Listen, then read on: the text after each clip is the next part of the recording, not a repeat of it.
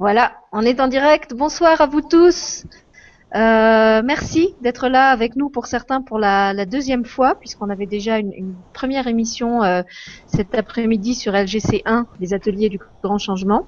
Et je vois qu'il y a une partie des gens qui, qui, posent des commentaires qui étaient déjà avec nous euh, cet après-midi. Euh, donc bienvenue à vous tous. Si vous êtes euh, nouveaux et que vous connaissez pas encore la chaîne, euh, re-bienvenue à ceux qui étaient déjà là cet après-midi. Et donc euh, c'est la rentrée sur les ateliers du grand changement aujourd'hui.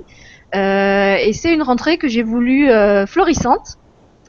puisqu'il y avait deux émissions, mais toutes les deux axées autour du même thème, qui est l'accompagnement des jeunes, que ce soit les enfants, les ados ou les jeunes adultes, euh, on a fait un premier direct cet après-midi avec Francine Grimard, Liliane Bassanetti et Florence qui a créé le site euh, Famille de Lumière.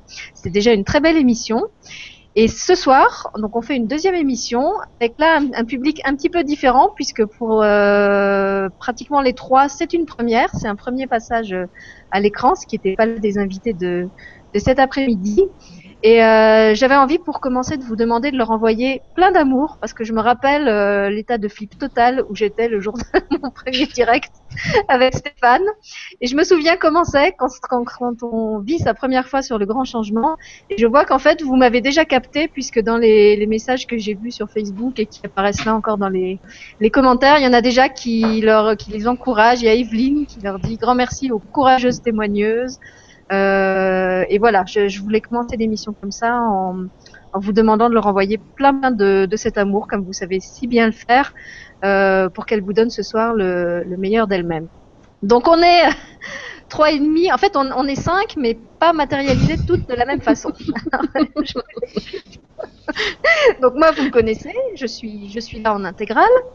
Euh, la dame avec le fond vert derrière elle, c'est Virginie, qui est orthophoniste et qui était déjà apparue euh, à la fin d'un direct euh, où elle nous avait lu un conte de son cru. Bonsoir Virginie. Bonsoir. Après, la dame en rose sur le fond blanc, c'est Céline, qui elle est tout à fait nouvelle. Et puis, on a un petit alien alors l'alien représente euh, Jennifer qui pouvait pas témoigner à visage découvert parce qu'elle est dans un milieu qui ne permet pas de le faire, mais euh, elle voulait quand même absolument participer à l'émission et je suis très contente qu'elle ait ce courage parce qu'elle fait vraiment un travail euh, fabuleux auprès des enfants.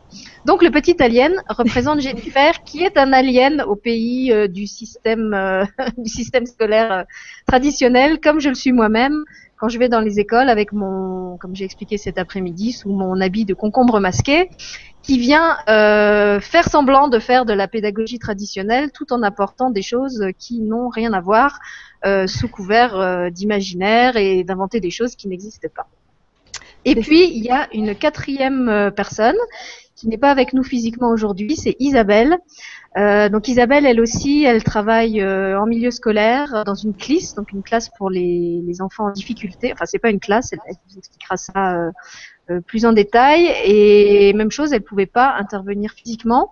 Donc je lui ai proposé d'envoyer un témoignage qu'elle m'a envoyé par écrit et que je vais vous lire au cours de l'émission, peut-être pas en entier, euh, mais en tout cas, il y a, y a des, des, passages que je trouve vraiment forts et, et que j'avais envie de vous partager de sa part euh, ce soir. Et puis, euh, il y a Catherine. Alors, le mystère Catherine, on ne sait pas ce qui se passe. Donc, Catherine, c'était normalement la cinquième. Euh, qui était venue nous parler en avril d'un projet d'école alternative qu'elle voulait fonder en Bourgogne près de chez elle, avec euh, à la fois un centre de soins, un, un, espace pour les personnes âgées, enfin vraiment un, un presque un éco éco village euh, éducatif. et je l'avais invitée à revenir pour bah, nous partager un petit peu où elle en était de ce projet aujourd'hui, si ça avait avancé concrètement. Elle était très enthousiaste et puis hier elle, elle devait participer euh, à la préparation de l'émission avec nous, elle n'a pas réussi à se connecter.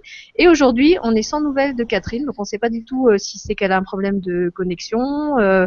donc en tout cas, Catherine, on te salue, on est en pensée avec toi. J'espère que tu pourras nous faire un retour sur ton, projet d'école, ou par écrit, ou peut-être dans une autre émission à l'occasion. Mais en tout cas, on, on, regrette que tu puisses pas être avec nous ce soir. Voilà. Donc, euh, Euh, pour ceux qui n'auraient pas vu l'émission de l'après-midi, mais je vais le faire bref parce que pour la plupart, je pense que vous l'avez déjà vu en, direct ou en replay. J'avais simplement expliqué euh, d'abord que j'avais une grosse pensée pour toute l'équipe euh, du Grand Changement et je m'excuse platement auprès de Gwénoline que j'ai honteusement euh, oublié de citer tout à l'heure. Donc, je donne un grand bonjour du cœur à Stéphane, Gwénoline, Julien, Marion, Nora et Lorena Nadia qui, qui gère maintenant la chaîne italienne. Euh, je vous rappelle qu'ils sont à fond dans la préparation du week-end euh, près de Tours qu'ils vont faire avec le grand changement, auquel vous pouvez euh, participer si, si, vous en avez le cœur, auquel moi je ne serai pas et je ne vais pas redonner les raisons pour lesquelles je n'y serai pas puisque j'ai déjà expliqué ça tout à l'heure dans l'émission précédente. Et j'avais simplement annoncé aussi que à partir de cette rentrée, sur ma chaîne euh, Les Ateliers du Grand Changement, les programmes allaient changer un petit peu parce que j'allais faire plus d'émissions pour les adultes. Bah oui, vous êtes tellement bien que vous m'avez donné envie de, de, faire des émissions pour les adultes, moi qui voulais rien avoir à faire avec eux et qui ne voulais faire des choses que pour les enfants.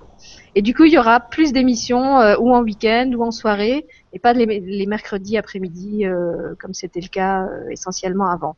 Mais je tiens à ce que ça reste la chaîne des gens, des gens pas connus, la chaîne des, des, téléspectateurs qui deviennent acteurs au sens plein.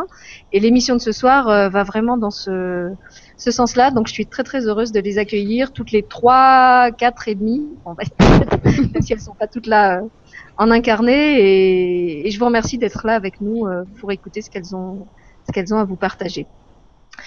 Euh, donc voilà. Alors on a normalement toutes, comme la dernière fois, nos petites mascottes chaque fois qu'on veut prendre euh, la parole. Et je vois que Virginie se manifeste. Alors on t'écoute, Virginie. C'est juste pour donner deux trois nouvelles de Catherine qui vient de m'envoyer un petit message et qui est désolée, euh, elle n'arrive pas à télécharger le plugin.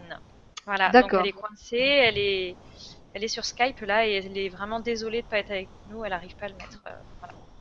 D'accord. Problème technique. Eh bien, c'est le côté obscur de la technique qui s'est voilà. lié contre Catherine. Bah écoute, elle, elle pourra m'envoyer un compte rendu par écrit où on trouvera, on trouvera un moyen de, de la laisser s'exprimer euh, autrement. Donc avant que je commence peut-être par le, témoignage d'Isabelle, euh, est-ce que l'une d'entre vous veut, partager quelque chose ou est-ce que vous avez quelque chose à dire? Alors, donc je vous lis quand même les témoignages sympas qui arrivent déjà pour vous. Donc il y a Yveline qui dit salut les fidèles et grand merci aux courageuses témoigneuses. Et puis il y a Martine qui est aussi une fidèle qui dit bonsoir à toutes et tous. Merci pour cette proposition de Vibra Conférence. J'ai hâte de partager les témoignages et d'en savoir plus sur l'expérience intergénérationnelle. Bonne soirée à vous. Bisous du cœur. Donc, pas de chance. L'expérience intergénérationnelle, c'était Catherine qui devait parler de ça. Et puis, on a Marie-Pierre qui vous dit carrément, je vous sers fort contre mon cœur. Merci les filles, je vous nous aime. Voilà, je trouve ça super mignon. Vous êtes vraiment un public en or. Ah oui.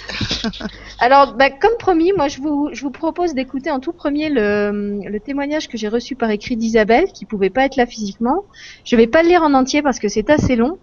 Mais en fait, je vais m'en servir pour faire la transition euh, avec euh, l'émission de cet après-midi. Dans les questions qui sont sorties, on a eu beaucoup de, de questions relatives à comment aider les enfants qui sont pas euh, à l'aise dans le système actuel, etc. Et finalement, la, le fil conducteur un peu de toutes les réponses qu'on a eu données, c'est que c'était euh, de valoriser chaque enfant, d'essayer de, faire comprendre à chaque enfant combien il est important, combien il a sa, sa pièce à ajouter euh, au puzzle. Et ça, je pense que vous allez toutes le redire puisque vous travaillez beaucoup avec des enfants ou en difficulté ou en échec euh, ou en tout cas vous en avez dans les, structures où vous bossez. Et c'est aussi le cas d'Isabelle qui donc explique qu'elle elle, travaille en CLIS. Euh, que les CLIS ce sont alors en fait je vous lis comme elle l'explique une CLIS c'est une classe dans laquelle un professeur des écoles enseigne à des enfants qui présentent divers troubles soit du comportement soit d'apprentissage il peut aussi y avoir des enfants souffrant de psychose à des degrés différents ou d'autisme ou bien ayant une maladie spécifique qui nécessite une prise en charge particulière de plus, chaque enfant ne reste pas en classe toute la journée. Ils vont dans les autres classes en fonction de leur niveau en français, maths, etc. Mais il est important de préciser qu'un même enfant peut avoir un niveau CP en lecture et un niveau CE2 en maths, par exemple, alors qu'il a 9 ans. Voilà, donc elle explique un petit peu le, fonctionnement de la CLIS. Et euh, ce que je trouve particulièrement beau, c'est la, façon dont elle parle de son rapport avec chaque enfant dans cette structure où arrivent justement tous les enfants un peu euh, euh rejetés, comme ceux que j'ai moi-même euh, là où j'ai bossé avant, puisqu'en fait moi j'avais les plus grands qui arrivaient de la clisse et qui se retrouvaient euh, dans le secondaire. Donc c'était les mêmes, mais à l'état ado, on va dire. Alors Isabelle nous dit, en ce qui me concerne, quand nous accueillons un nouvel enfant dans la classe, je prends le temps de faire connaissance avec lui. J'ai toujours aimé, dans ma pratique professionnelle, accueillir l'autre, tel qu'il est, dans un premier temps. Je prends le temps de saisir les premières minutes et premières heures avec l'enfant, car d'après moi, elles sont déterminantes. Inévitablement, un lien se crée, alors autant que ce lien soit le plus vrai possible. J'accorde beaucoup d'importance à ce lien, car il est pour moi essentiel. Je ne cherche pas un lien d'exclusivité avec un enfant, cela ne m'intéresse pas, mais plutôt un lien de confiance. Mon but, c'est d'aider l'enfant à ce qu'il se sente bien sur la journée. C'est être avec lui, dans ce temps présent, sur le moment.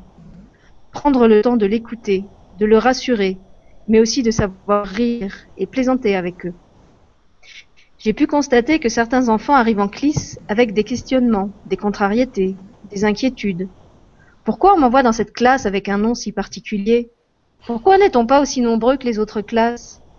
C'est vrai que je suis bizarre Dès le départ et tout au long de l'année, il y a un travail important pour rassurer l'enfant, lui expliquer qu'il a de la valeur.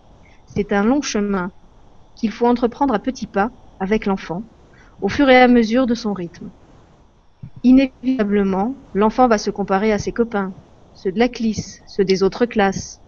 Parfois, les enfants se jaugent aussi par rapport à leurs frères, sœurs, cousins, cousines.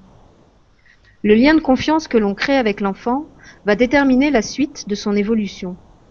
Ce que je pensais, et qui s'est révélé vrai au fil des années, c'est que si la confiance n'est pas présente dans le lien avec l'enfant, la prise en charge sera beaucoup plus dure, compliquée et fatigante pour chacun des deux protagonistes.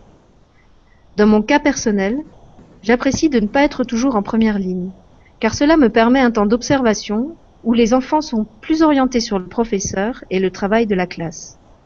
J'interviens dans le travail scolaire, à la demande du professeur.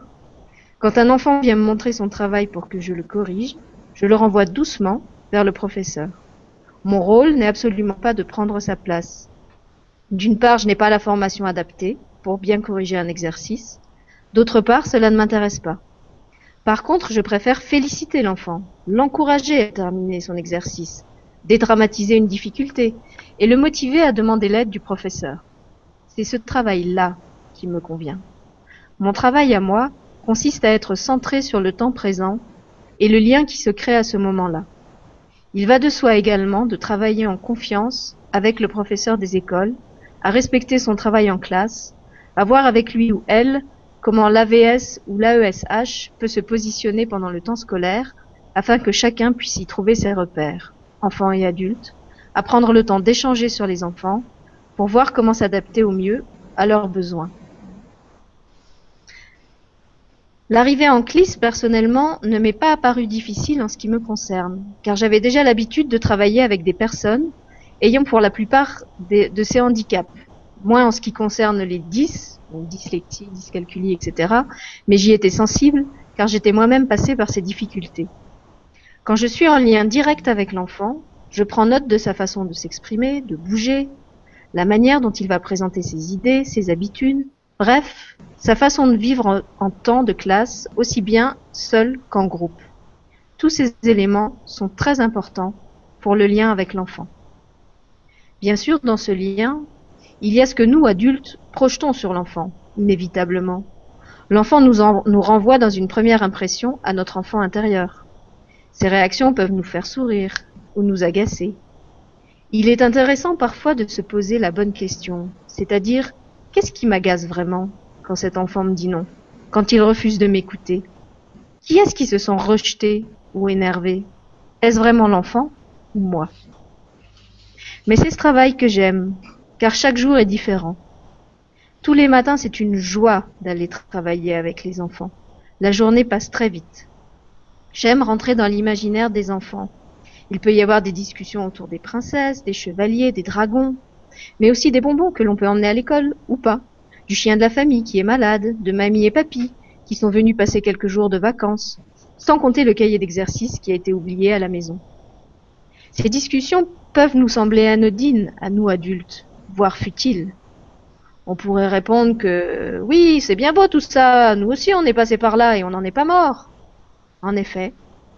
Mais souvent, on en a gardé des traces, certaines heureuses, d'autres douloureuses.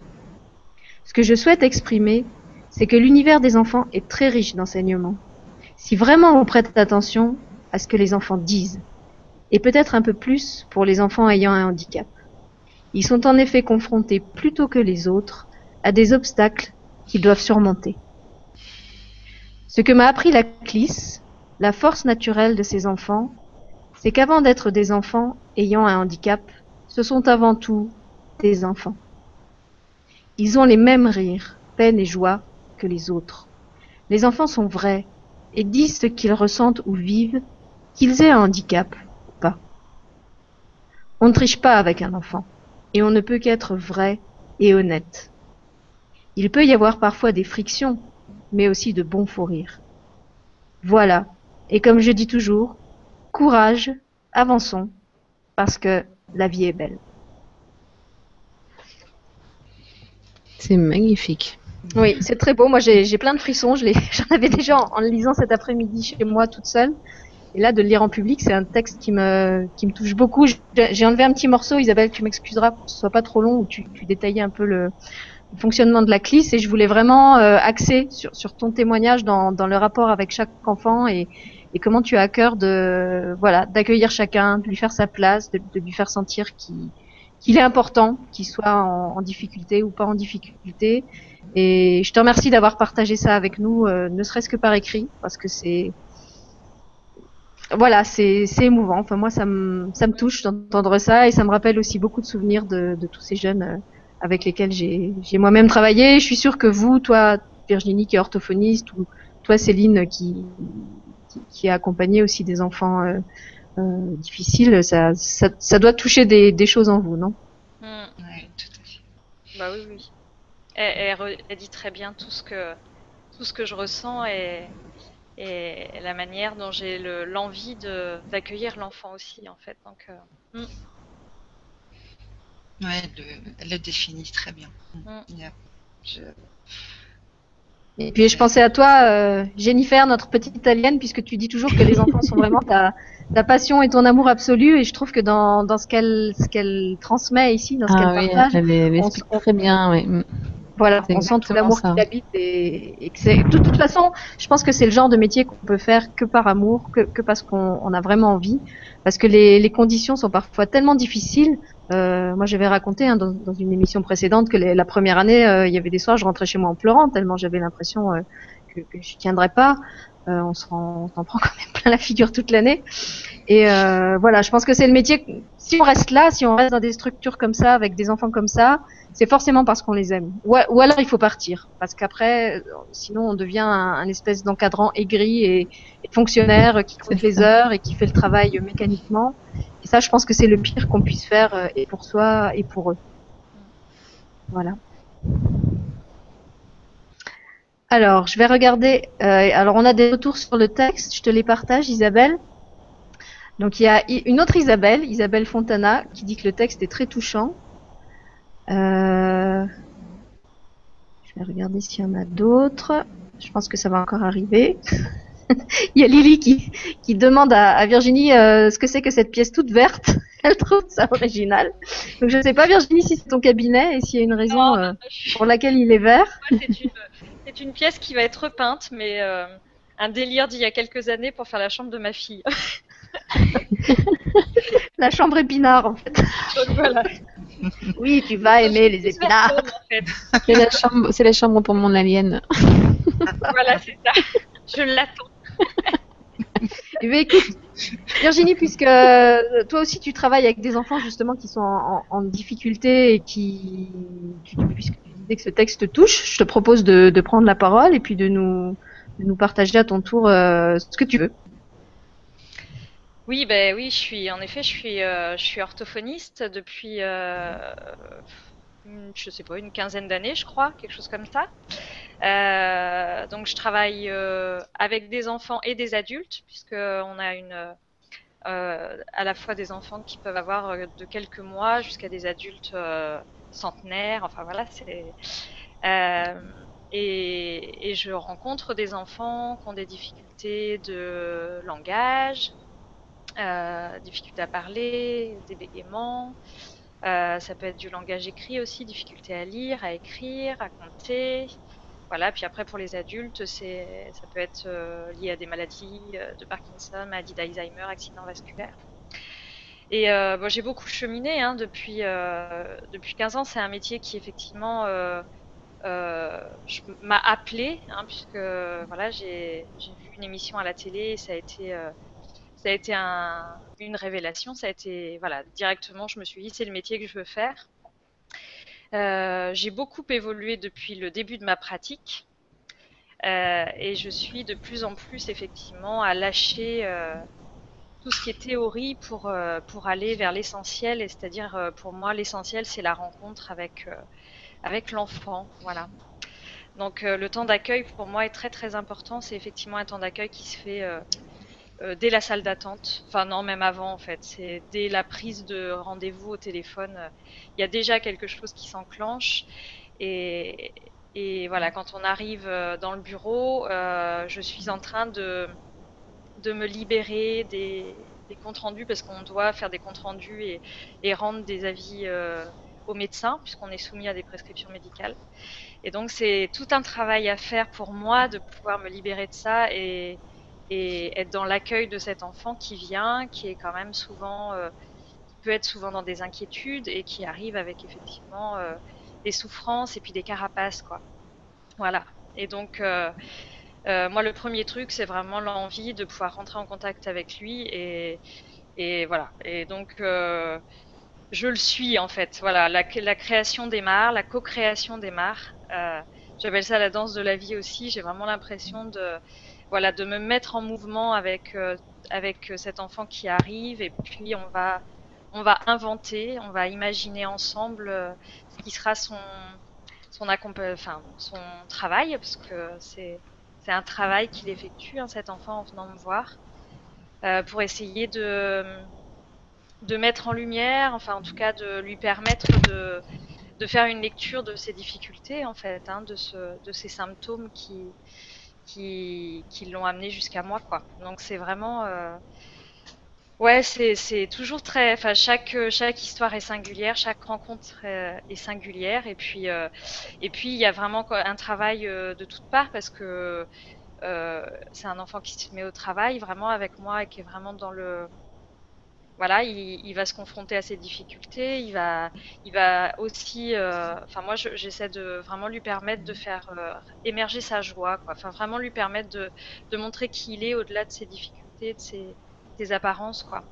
Voilà. Et, euh, et, moi je suis au boulot aussi parce que parce que chaque enfant qui vient peut aussi effectivement venir me montrer une part de moi que j'ai pas encore observée, que donc il y a des fois, elle parlait de friction hein, tout à l'heure, euh, enfin quand tu lisais le texte, effectivement, parfois il y a des enfants avec qui euh, la relation est pas facile euh, et, je sais que c'est parce qu'il vient montrer un truc que j'ai à bosser, quoi.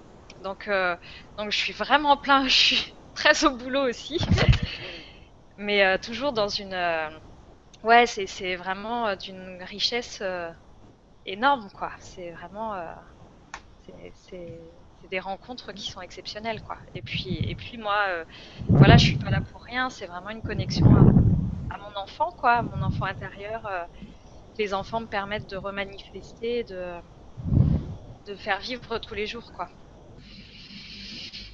On le sent à la façon dont tu en parles, que, ouais, ouais, non, c'est, ouais, ouais, c'est très riche et c'est, oui, oui, c'est, c'est, c'est, super, quoi. Enfin, c'est, et puis voilà, tout le travail qui a été pour moi, ça a été euh, dans mes formations. On nous apprend pas, on nous apprend cette chose-là, mais on nous apprend beaucoup de, techniques pour rééduquer le symptôme. Mm. Mm. Donc l'idée, c'est de pouvoir se débarrasser de ce symptôme pour que l'enfant avance. Et c'est vrai que moi, j'ai envie de l'aborder d'une autre manière. Quoi. Pour moi, le symptôme, c'est la porte d'entrée pour qu'ils viennent me rencontrer. Et puis, et puis l'idée, c'est de pouvoir faire émerger tout ce qu'il est. Voilà. Et puis, s'il peut aussi montrer qui il est à l'école et effectivement que ça soit un peu moins lourd pour lui dans les apprentissages, c'est tout bénef. Quoi. Mm. Euh, ben, merci. Et en fait, j'ai envie de, te lire le, témoignage de Sandrine euh, qui dit Bonsoir, je suis éducatrice et je travaille auprès d'adolescents en, en MEX, M-E-C-S, je ne sais pas ce que c'est. Euh, il y a certes la théorie, mais que je ne prends pas non plus à la lettre. Et pour moi, le lien avec le jeune est ce que je privilégie, la confiance, la mise en valeur du jeune. C'est exactement ce que tu viens de dire, c'est ce que disait Isabelle aussi dans son son témoignage. Et moi, c'est vraiment aussi ce que ce que j'ai vécu euh, avec les ados, puisque moi, je bossais avec des, ados, que des garçons en plus. Euh, c'est que de toute façon, c'était des, des, jeunes qui arrivaient déjà abîmés par, par, par un passé scolaire euh, lourd, d'échecs, puis des contextes familiaux souvent difficiles. Euh, et c'est pour ça qu'en plus des fois dans le relationnel c'est compliqué parce qu'à travers l'enseignant ils projettent des choses qui vivent dans leur famille avec papa, avec maman, avec le beau-père, avec euh, la, grand-mère qui a la garde. Enfin, mes, mes collègues m'avaient vraiment appris à relativiser ça, qu'en fait il y a, y a ce qui est difficile, mais qu'en fait c'était pas forcément moi qui était en cause, ça pouvait être l'enfant qui à travers moi et sa relation avec moi revivait une situation qui vivait dans, dans un autre cadre et qu'il avait besoin de, de guérir. Euh, et voilà, ce qui était important effectivement, c'était vraiment de, redonner confiance à ces enfants, de leur montrer qu'on croyait en eux, euh, dans, dans, même dans le plus petit progrès qu'ils pouvaient faire. Et euh, je me rappelle d'un enfant en particulier qui, qui m'a beaucoup marqué, qui était qui était battu euh, terriblement dans sa famille. Donc euh, cet enfant arrivait pas du tout regarder les, autres euh, en face. En fait, il était toujours comme ça, quand il vous parlait, il, vous regardait à peine. Vous voyez, il baissait la tête comme s'il il anticipait en fait le coup qu'il allait prendre. Et quand il est sorti de notre école, donc il a passé plusieurs années, il savait toujours pas lire, il savait toujours pas écrire. Par contre, il regardait les gens en face euh, quand il leur parlait et il arrivait à s'exprimer. Et quand il est parti, on a tous fait le bilan de se dire bon bah ok, euh, effectivement, il, il, est toujours dyslexique, il, euh, il saura pas faire un CV, euh, il aura du mal, euh, ça va continuer à le suivre quoi, c'est lacunes en écrit. Mais si déjà on a réussi à lui donner ça, si déjà dans sa sa relation à autrui, on a réussi à lui donner suffisamment de confiance pour qu'il arrive à, s'exprimer et à regarder quelqu'un dans les yeux, bah, c'est un travail qui est énorme. Voilà. Oui, c'est ça, c'est l'envie de pouvoir leur permettre vraiment d'être acteurs, quoi, être acteurs de leur vie euh, dans la, plus grande puissance qu'ils sont, et du coup, euh, une fois qu'ils sont acteurs, euh, rien ne les arrête en fait. Ils, ils feront le chemin qu'ils ont à faire, ils seront capables de dépasser toutes les difficultés, quoi. Donc et en plus, souvent, c'est des enfants qui, qui, sont effectivement plein de qualités. Ils n'ont pas les qualités scolaires, ou en tout cas ce que reconnaît le scolaire. Ils sont, ils sont pas bons en maths, ils sont pas bons en français. Mais à côté de ça, ils ont des qualités humaines. Moi, je me rappelle avoir vraiment pris des baffes, des, des leçons de vie en discutant avec certains de mes élèves. Euh, euh, j'avais été amenée en fait à faire des, des entretiens audio avec eux pour un, un, mémoire que je préparais à la fac et il fallait que je les interroge sur ce qu'ils vivaient en dehors de l'école. Et en fait, ces enfants dont tout le monde disait qu'ils étaient des caïds, qu'ils étaient des délinquants, certains avaient déjà fait des séjours en prison et tout. Et qu'est-ce que je découvrais? Je découvrais qu'ils faisaient des courses pour la, la petite voisine qui était une grand-mère. Il y en avait un qui était engagé dans les pompiers volontaires. Euh, il y en avait un qui avait sa mère qui était handicapée, qui prenait tout en charge à la maison pour s'occuper de sa mère. Et euh, je me disais, waouh, moi, à leur âge, à, 12 ans ou à 14 ans, est-ce que j'aurais fait ça euh, avec toute l'instruction et tout le niveau intellectuel qui était le mien Est-ce que j'aurais eu cette richesse humaine? Et vraiment, ça fait ça fait réfléchir sur sur ce que valorise l'école, quoi. Quand on voit à quoi, on jauge la valeur d'une personne, euh, c'est là qu'on se dit qu'il y a un contresens, il y a une aberration. Euh, ok, c'est bien de valoriser les qualités intellectuelles, mais la, richesse humaine, c'est pas que ça.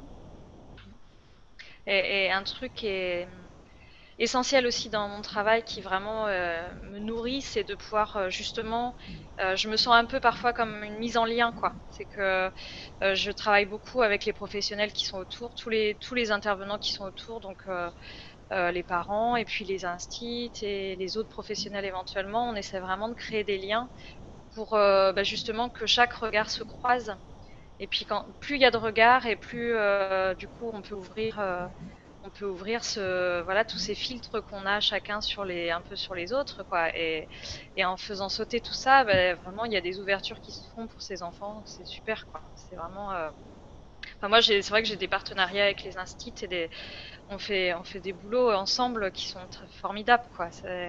Mhm. Parce que ça, ça permet à l'enfant ben, d'être euh, regarder sous un autre angle. Moi, ce qui va pouvoir me, montrer en séance, c'est quelque chose qui peut peut-être pas montrer à l'école. Et le fait que, que j'amène ce regard-là, bah, ça permet euh, aussi à l'école d'avoir une autre facette, quoi. Et puis l'école me ramène aussi moi des choses et c'est vraiment super, quoi. Mm. C'est vrai que pour ces enfants-là, je crois encore plus peut-être que pour les enfants euh, qui vont bien, on va dire, il y a, y a, vraiment besoin de travailler en équipe et d'avoir des gens qui, qui croisent leurs compétences, qui croisent leur euh, leur regard et qui vont aussi pouvoir à certains moments euh, se, se, passer le relais parce que c'est vrai que c'est des enfants qui, qui, qui, peuvent être épuisants à certains moments et que si on s'en occupe à temps plein, bah c'est vraiment prenant. Donc on est content à certains moments de, de pouvoir les refiler aux collègues ou à l'autre professionnel et, et, de faire un peu tourner l'effort. Euh, mais en même temps, c'est fabuleux ce qu'on vit en, en termes de, de d'équipe, de solidarité, de euh, oui, moi je me souviens, je sais pas, de, de, collègues qui à certains moments me demandaient de prendre un enfant parce qu'ils en pouvaient plus, et, et, inversement, je savais que moi s'il y en avait un euh, que je supportais plus, je pouvais l'emmener dans leur classe et ils me le prendraient sans sans, sans faire d'histoire. Et du coup, de travailler avec ce type d'enfants, même même dans les équipes adultes, euh, ça développe un, un sens de l'entraide, de la solidarité, de, de la compréhension mutuelle qu'on n'a pas forcément quand on bosse dans un gros collège ou un gros lycée euh, où, où, des fois les, les, profs se connaissent même pas entre eux. Là, on est obligé. En fait, on on n'a pas le choix quelque part. Alors moi, je suis en libéral, du coup, je suis pas en salariat, mais euh, mais c'est possible aussi, quoi. C'est vraiment euh, parce qu'autrement, on peut être vite isolé. C'est vrai que si on reste dans notre cabinet, moi, je bosse avec des collègues avec qui on échange beaucoup, mais c'est vrai que voilà, les, les regards avec des, des, professions différentes et donc du coup des portes d'entrée différentes, c'est vraiment une richesse extraordinaire, quoi. Ça, et puis, ça, comme tu dis, c'est important de croiser les regards parce que ça aide à comprendre. Euh, moi, je me souviens d'une juge des enfants qui était venue faire euh, une séance d'information justement dans, dans, dans l'établissement secondaire où, où, je bossais et euh, qui nous avait expliqué bah, justement combien c'était important euh, pour les jeunes, le type de jeunes qu'on avait, qu'on apprenne à leur poser des limites et que forcément ça allait au frontal et qu'il y avait du conflit et qu'il y avait des frictions et, et qu'il y avait des moments où ils, littéralement ils, nous jetaient les tables à la tête quoi. Dans, dans certaines classes, j'ai eu des, des ados euh, qui, qui, faisaient deux fois ma taille et qui, qui, prenaient la table et qui l'achetaient. Mais la juge des enfants disait en fait c'est vraiment important que, que vous soyez là, euh, même si à, à certains moments pour vous c'est presque dangereux physiquement, pour leur poser une limite parce que c'est des enfants qui n'en ont pas eu les parents leur en ont pas posé, ils peuvent avoir grandi en foyer, ils peuvent avoir été complètement euh, ballottés d'un endroit à un autre. Et pour vous donner un ordre d'idée, même moi, juge des enfants, quelquefois quand je les reçois au tribunal, ils me crachent dessus. Donc imaginez s'ils sont capables de cracher sur un juge des enfants, euh, vous enseignants, qu'est-ce que vous représentez pour eux? Vous, êtes euh, une autorité vraiment vraiment dérisoire. Et elle nous disait en fait vous vous rendez pas compte euh, même si votre travail est ingrat, vous vous rendez pas compte d'un point de vue éducatif de l'importance que vous avez pour ces enfants et du service que vous leur rendez, justement en leur apprenant à respecter les limites, à poser des règles, à leur expliquer que dans la vie on peut pas faire n'importe quoi, parce que sinon, ben forcément quand ils vont sortir de l'école, euh, ça va se passer très mal pour eux s'ils si, n'ont pas intégré ça. Et j'avais trouvé vraiment, voilà, vraiment libérateur qu'elle euh, qu'elle vienne nous expliquer ça, parce qu'il y avait des, des, moments où, quand on le regardait que de notre point de vue d'enseignant, nous on avait l'impression de s'en prendre plein la tête, d'arriver à rien avec eux. Et voilà, ça, ça faisait vraiment du bien d'avoir son point de vue à elle sur la question. Voilà. Et puisqu'on parle d'espérance, je voulais vous lire euh, pour, pour euh, alléger un peu tous ces, tous ces partages. Euh, c'était quelqu'un qui nous disait à propos de la pièce verte que as derrière toi, Virginie, que le vert c'était, voilà, c'est Claude, que le vert c'était la couleur de l'espérance. Et puis alors, euh, je sais pas, il, il, me charrie tous à propos de la plante verte qui est derrière moi, euh, que ce soit Claude ou Yvine. Et effectivement, vous voyez, vous m'avez vraiment euh, télescopé. Parce que je me suis dit, ils vont me dire que je fais mon Stéphane ce soir parce que je suis en plan et que j'ai ma plante verte. Donc voilà, je, me suis Stéphane. Voilà, j'ai copié. Peut-être que j'ai senti que pour un sujet comme celui-là, il me faudrait plus de carrure euh, que ma, ma carrure de lutine habituelle, parce que c'est quand même un, sujet un peu grave. Donc euh, c'est bien Sylvie, je vous rassure, je ne suis pas Stéphane. Euh, et... et comme vous le voyez, ma plante verte se porte très bien. Voilà. Et puis je voulais vous lire aussi le témoignage de Michel qui nous dit bonsoir à tous. Comme c'est réconfortant toutes ces belles paroles, tout ce superbe travail avec les enfants, c'est rassurant vraiment dans ce monde où trop d'enfants sont négligés. Quel beau message d'espoir. Merci mille fois. Elle l'a écrit en majuscule. Bis du cœur. Eh ben, merci beaucoup Michel. Et c'est vrai que si à travers cette émission on peut apporter de l'espérance, euh, moi ça me ravira parce que c'est vraiment quelque chose qui me qui me tient à cœur. Donc avant de continuer avec les questions, je vais peut-être euh, donner la parole à nos deux petites nouvelles là, celle qui se cache derrière son alien et puis celle qui, se cache derrière son casque. Alors laquelle se, se jette à l'eau en premier? Bon, je vais, prendre mon bâton de parole. Vas-y Céline. Voilà. Donc euh, voilà, bon, bonjour à tous et à toutes. Je m'appelle Céline, j'ai 42 ans. Euh, donc j'ai un point commun avec euh, Sylvie, c'est-à-dire que je suis issue de Lorraine. Bah t'as aussi l'âge, ça fait deux points communs. ah oui Bon, ah bon, voilà, ça je suis grillée, maintenant tout le monde connaît mon âge. Ah mince. Oh merde. Pourquoi j'ai dit ça? Donc j'ai un garçon de 13 ans et donc depuis 1997, j'exerce le métier d'éducatrice spécialisée. Donc, euh, comme son nom l'indique, en fait, c'est un, métier qui euh, euh, où on accompagne, on va dire, un public spécialisé, c'est-à-dire euh, un public spécifique euh, qui est repéré, donc soit enfant, soit adulte, avec euh, des difficultés, donc soit un handicap social, ça peut être un handicap physique ou un handicap mental. enfin, en tout cas, l'éducateur spécialisé peut intervenir auprès d'enfants de 0 à 99 ans. Euh, euh, voilà, pour euh, intervenir voilà, dans, toutes les difficultés qu'il peut avoir tout au long de sa vie. Et donc en fait mon parcours durant un peu plus de, de, 15 ans en tant qu'éducatrice spécialisée, parce que j'ai de par de nombreux déménagements, j'ai changé pas mal de structures, donc travailler avec différents publics, euh, autant euh, les mamans euh, qui étaient en foyer avec leurs enfants, où il y avait des soucis, on va dire, de, relations mère-enfant, ou des femmes battues. voilà, j'ai accompagné des adolescents aussi en, foyer. Et euh, par la suite, j'ai plus travaillé dans le handicap, euh, dans un premier temps en CESAD, on accompagnait effectivement les, enfants qui avaient, euh, on va dire, euh, euh, donc pour, par prescription aussi hein, médicale, qui avaient besoin d'un suivi un peu plus particulier par rapport au handicap. Et donc j'ai pu aussi faire de la prévention spécialisée, travailler avec des personnes toxicomanes, travailler en, en, structure pour adultes qui se retrouvaient, ben, enfin qui étaient sans domicile euh, et euh, qui se retrouvaient vraiment dans des situations de grosse précarité. Et, euh, aussi avec un, public, on va dire, de, personnes qui, étaient primo-arrivants et qui venaient de, pays différents parce que voilà, il y avait des, situations un peu difficiles dans leur pays. Donc en fait, ben, toute cette ce panorama d'expérience que j'ai un petit peu accumulé et, euh, et euh, le fait que ben euh, là en ce moment je, veux dire j'ai plus euh, envie de euh, comment dire d'intervenir d'une autre manière euh, que la manière dont on peut intervenir en tant qu'éducateur dans les structures. Et c'est vrai que voilà, j'aurais, j'aimerais, enfin, me lancer en tout cas en tant qu'éducatrice spécialisée libérale.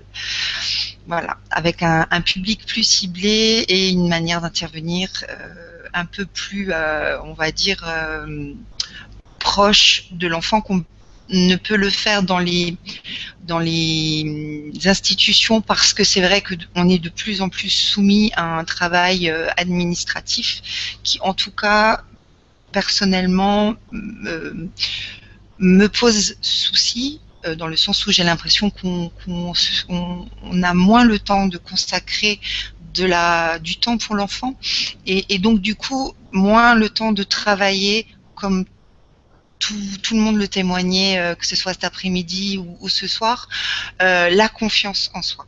Et ça, c'est vraiment moteur euh, chez l'enfant. Un enfant qui a confiance en lui est un adulte qui aura confiance en lui et, et qui va être acteur de sa vie. Voilà. Et donc ton projet, hein, si je me souviens bien ce que tu nous expliquais hier quand on préparait un petit peu l'émission, c'est vraiment maintenant de, d'accompagner chaque enfant individuellement avec une prise de rendez-vous et puis après un, un, suivi qui serait mis en place euh, avec la famille. Voilà, tout à fait. Mm. Et avec des donc en fait ce serait de zéro, ce serait un accompagnement pour des, des enfants euh, de 0 à 12 ans. Donc j'ai spécifiquement déterminé un âge qui s'arrête un petit peu avant l'adolescence euh, parce que ça me tenait vraiment beaucoup à cœur de, de travailler euh, euh, aussi le, le lien euh, mère-enfant. Euh, parce que c'est quelque chose euh, qui est déterminant aussi pour l'enfant autant que pour la maman et le papa aussi pour la famille. Et c'est vrai que en intervenant, parce que euh, donc mon projet ce serait effectivement d'intervenir dans des familles où l'enfant, euh, on va dire, euh, serait identifié comme ayant un symptôme. Hein. Alors un symptôme, c'est pas forcément comment dire je, fais juste une parenthèse pour dire que souvent, en tant qu'éducateur spécialisé, euh, j'ai souvent eu le sentiment d'intervenir quand c'était euh, la difficulté était installée depuis très très longtemps. Et euh, on a quand même un rôle de prévention. Et, et le message que j'avais envie de, faire passer, c'était que parfois, voilà, l'enfant peut avoir des angoisses, peut avoir euh, des peurs, et, et que euh, ben on n'est pas obligé euh, d'attendre qu'il soit trop tard pour intervenir, et que parfois, pof, eh ben l'intervention de quelqu'un, une fois, deux fois, ça peut régler peut-être des choses qui, si on les laisse s'installer, ben deviendraient, prendraient une proportion dont il faudrait beaucoup plus de temps euh, pour, euh, pour ensuite, euh, enfin, qui, qui, mettrait plus de temps à être réparé, et que et, voilà quoi. J'ai perdu. Eh écoute, non, je, je, te remercie. Au contraire, tu me donnes le fil pour passer la parole à, à Jennifer puisque justement elle travaille avec des petits, donc dans, en matière de détection des, des problèmes, elle est bien, bien placée, je pense, pour, euh, pour nous parler de ce qu'on peut repérer euh, dans les, les maternelles, puisqu'entre autres c'est là qu'elle travaille. Euh, donc est-ce que notre petite alien euh, au pays des, des humains du système traditionnel veut bien nous, nous parler un peu de ce fait? Alors, ben alors, donc je m'appelle Jennifer, j'ai 36 ans et euh, moi je travaille avec les enfants en maternelle puisque je suis ATSEM. Donc euh, j'accompagne la maîtresse en fait dans, dans, son accueil des enfants dans la journée, donc sur les temps de sieste, euh, sur tout ce qui est hygiène, affectif, sécurité surtout. Voilà, parce que tout donc un peu comme ce que faisait euh, Isabelle dans, dans la glisse. Voilà, c'est ça. Alors je me sauf, sauf que toi c'est avec des plus petits. dans, dans ce qu'elle disait dans sa façon d'accompagner l'enfant vers l'instituteur et que la pédagogie c'était pas nous et, tant mieux parce que moi je préfère apporter un tas d'autres choses que la pédagogie. Ingrate ah, ah, mais euh, comme, comme dit Isabelle, j'ai pas la formation, ils ont la formation, donc euh, qui, qui donne leur pédagogie? et inversement d'ailleurs, parce qu'il peut y avoir des, des, enseignants qui sont très bons enseignants et du tout pédagogues, en fait, qui, qui, sont pleins de savoir, mais qui qui savent pas forcément le transmettre en se mettant euh, à la portée de l'enfant. C'est ça, tout à fait. Donc moi je donne mon amour au quotidien et euh, j'accompagne les enfants. Alors comme tu disais tout à l'heure, euh, en concombre masqué. en alien masqué. Sous couvert de, de, de pédagogie traditionnelle. Euh, j'apporte des petits trucs, des petits, des petits moments de grâce. Moi, j'appelle ça des petits moments de grâce dans la journée de l'enfant où on se déconnecte un peu de allez, tout le monde en rentre, tout le monde fait ci, tout le monde fait ça, et, et on fait un truc rigolo qui n'a rien à voir avec ce qui est censé être fait, et puis euh, on leur apporte des choses euh, sympathiques. Et puis, euh, mon rôle à moi, à mon sens, c'est pas de pas de leur apprendre à compter ou je sais pas quoi, ou même attacher leurs boutons. Ou ils sauront bien le faire à un moment donné. Hein. C'est souvent ce que je dis aux parents quand ils s'inquiètent pour des petites choses comme ça. Il sait toujours pas attacher son manteau. Je dis, mais à 18 ans, il saura le faire, vous inquiétez pas. voilà. Donc. c'est vrai, c'est les... l'alien qui bouche les parents à la sortie de la maternelle. Moi, je leur dis gentiment, mais bon, c'est vrai que souvent les parents ils ont des, inquiétudes, bon, qui sont justifiées, mais et c'est le plus important, c'est pas, c'est pas qu'ils sachent faire ce genre de choses. Le plus important, c'est, c'est qu'ils grandissent hein, en étant euh, heureux. Et aimés. Et aimés. Voilà. Donc je fais de mon mieux pour apporter ça. Donc je suis aussi euh, animatrice dans les centres de loisirs. Donc là, comme je travaille en école, je suis le mercredi et pendant les vacances, mais pendant de nombreuses années, j'y suis, j'ai été à temps plein euh, animatrice. Voilà. Donc pareil. J'ai apporté. Euh, bon, c'est plus facile dans l'animation d'apporter un peu de, de jeu et de, de pratique un peu plus ludique qu'à l'école, mais voilà. C'est moi, c'est ma mission d'alien. et puis alors, on doit tous être plus ou moins mutants ici parce qu'il y a quelqu'un dans les commentaires qui demande à Stéphane de sortir de mon corps. je pense que c'est une allusion à la plante verte. Donc Stéphane, si, si, tu veux bien sortir de mon corps, on puisse finir l'émission euh, entre femmes.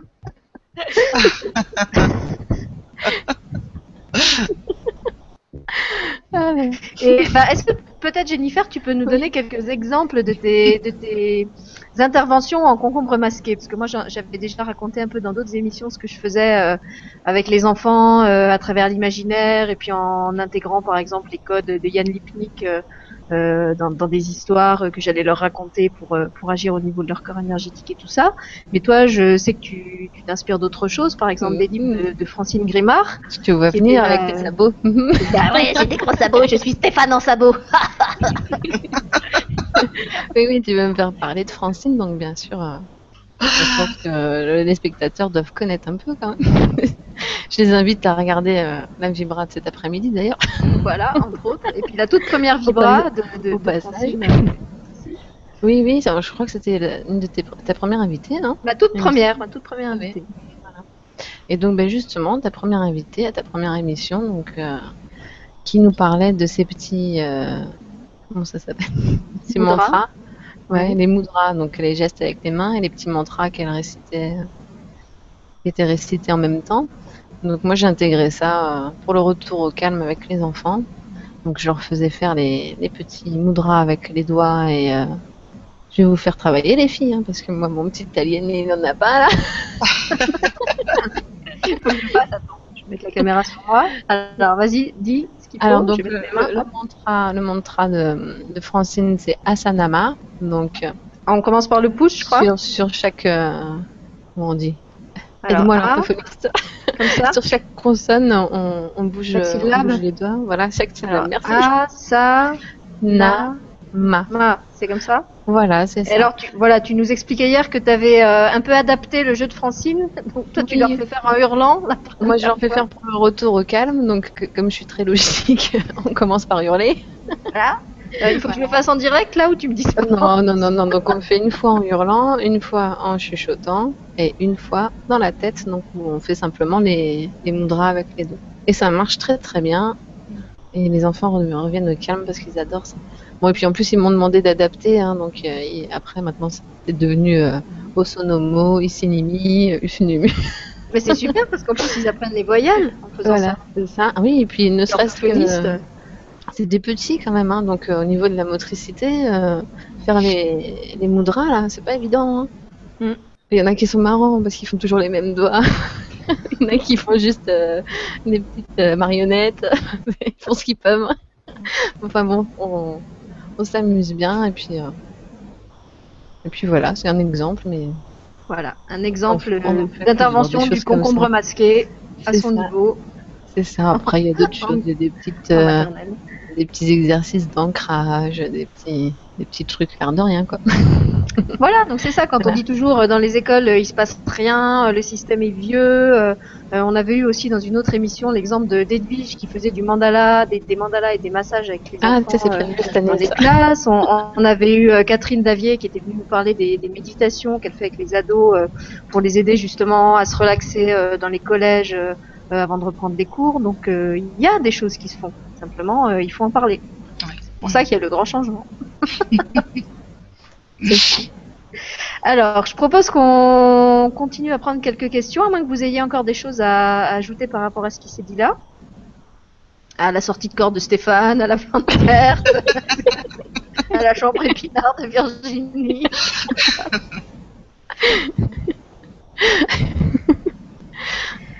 Alors, je voulais partager le, témoignage de Jérôme, qui réagit par rapport au texte d'Isabelle que j'ai lu en début d'émission. Il dit Bonsoir à toutes, texte touchant. Et pour ma part, je suis née avec un handicap visuel. Aujourd'hui, j'aide un jeune autiste à domicile, en CE2.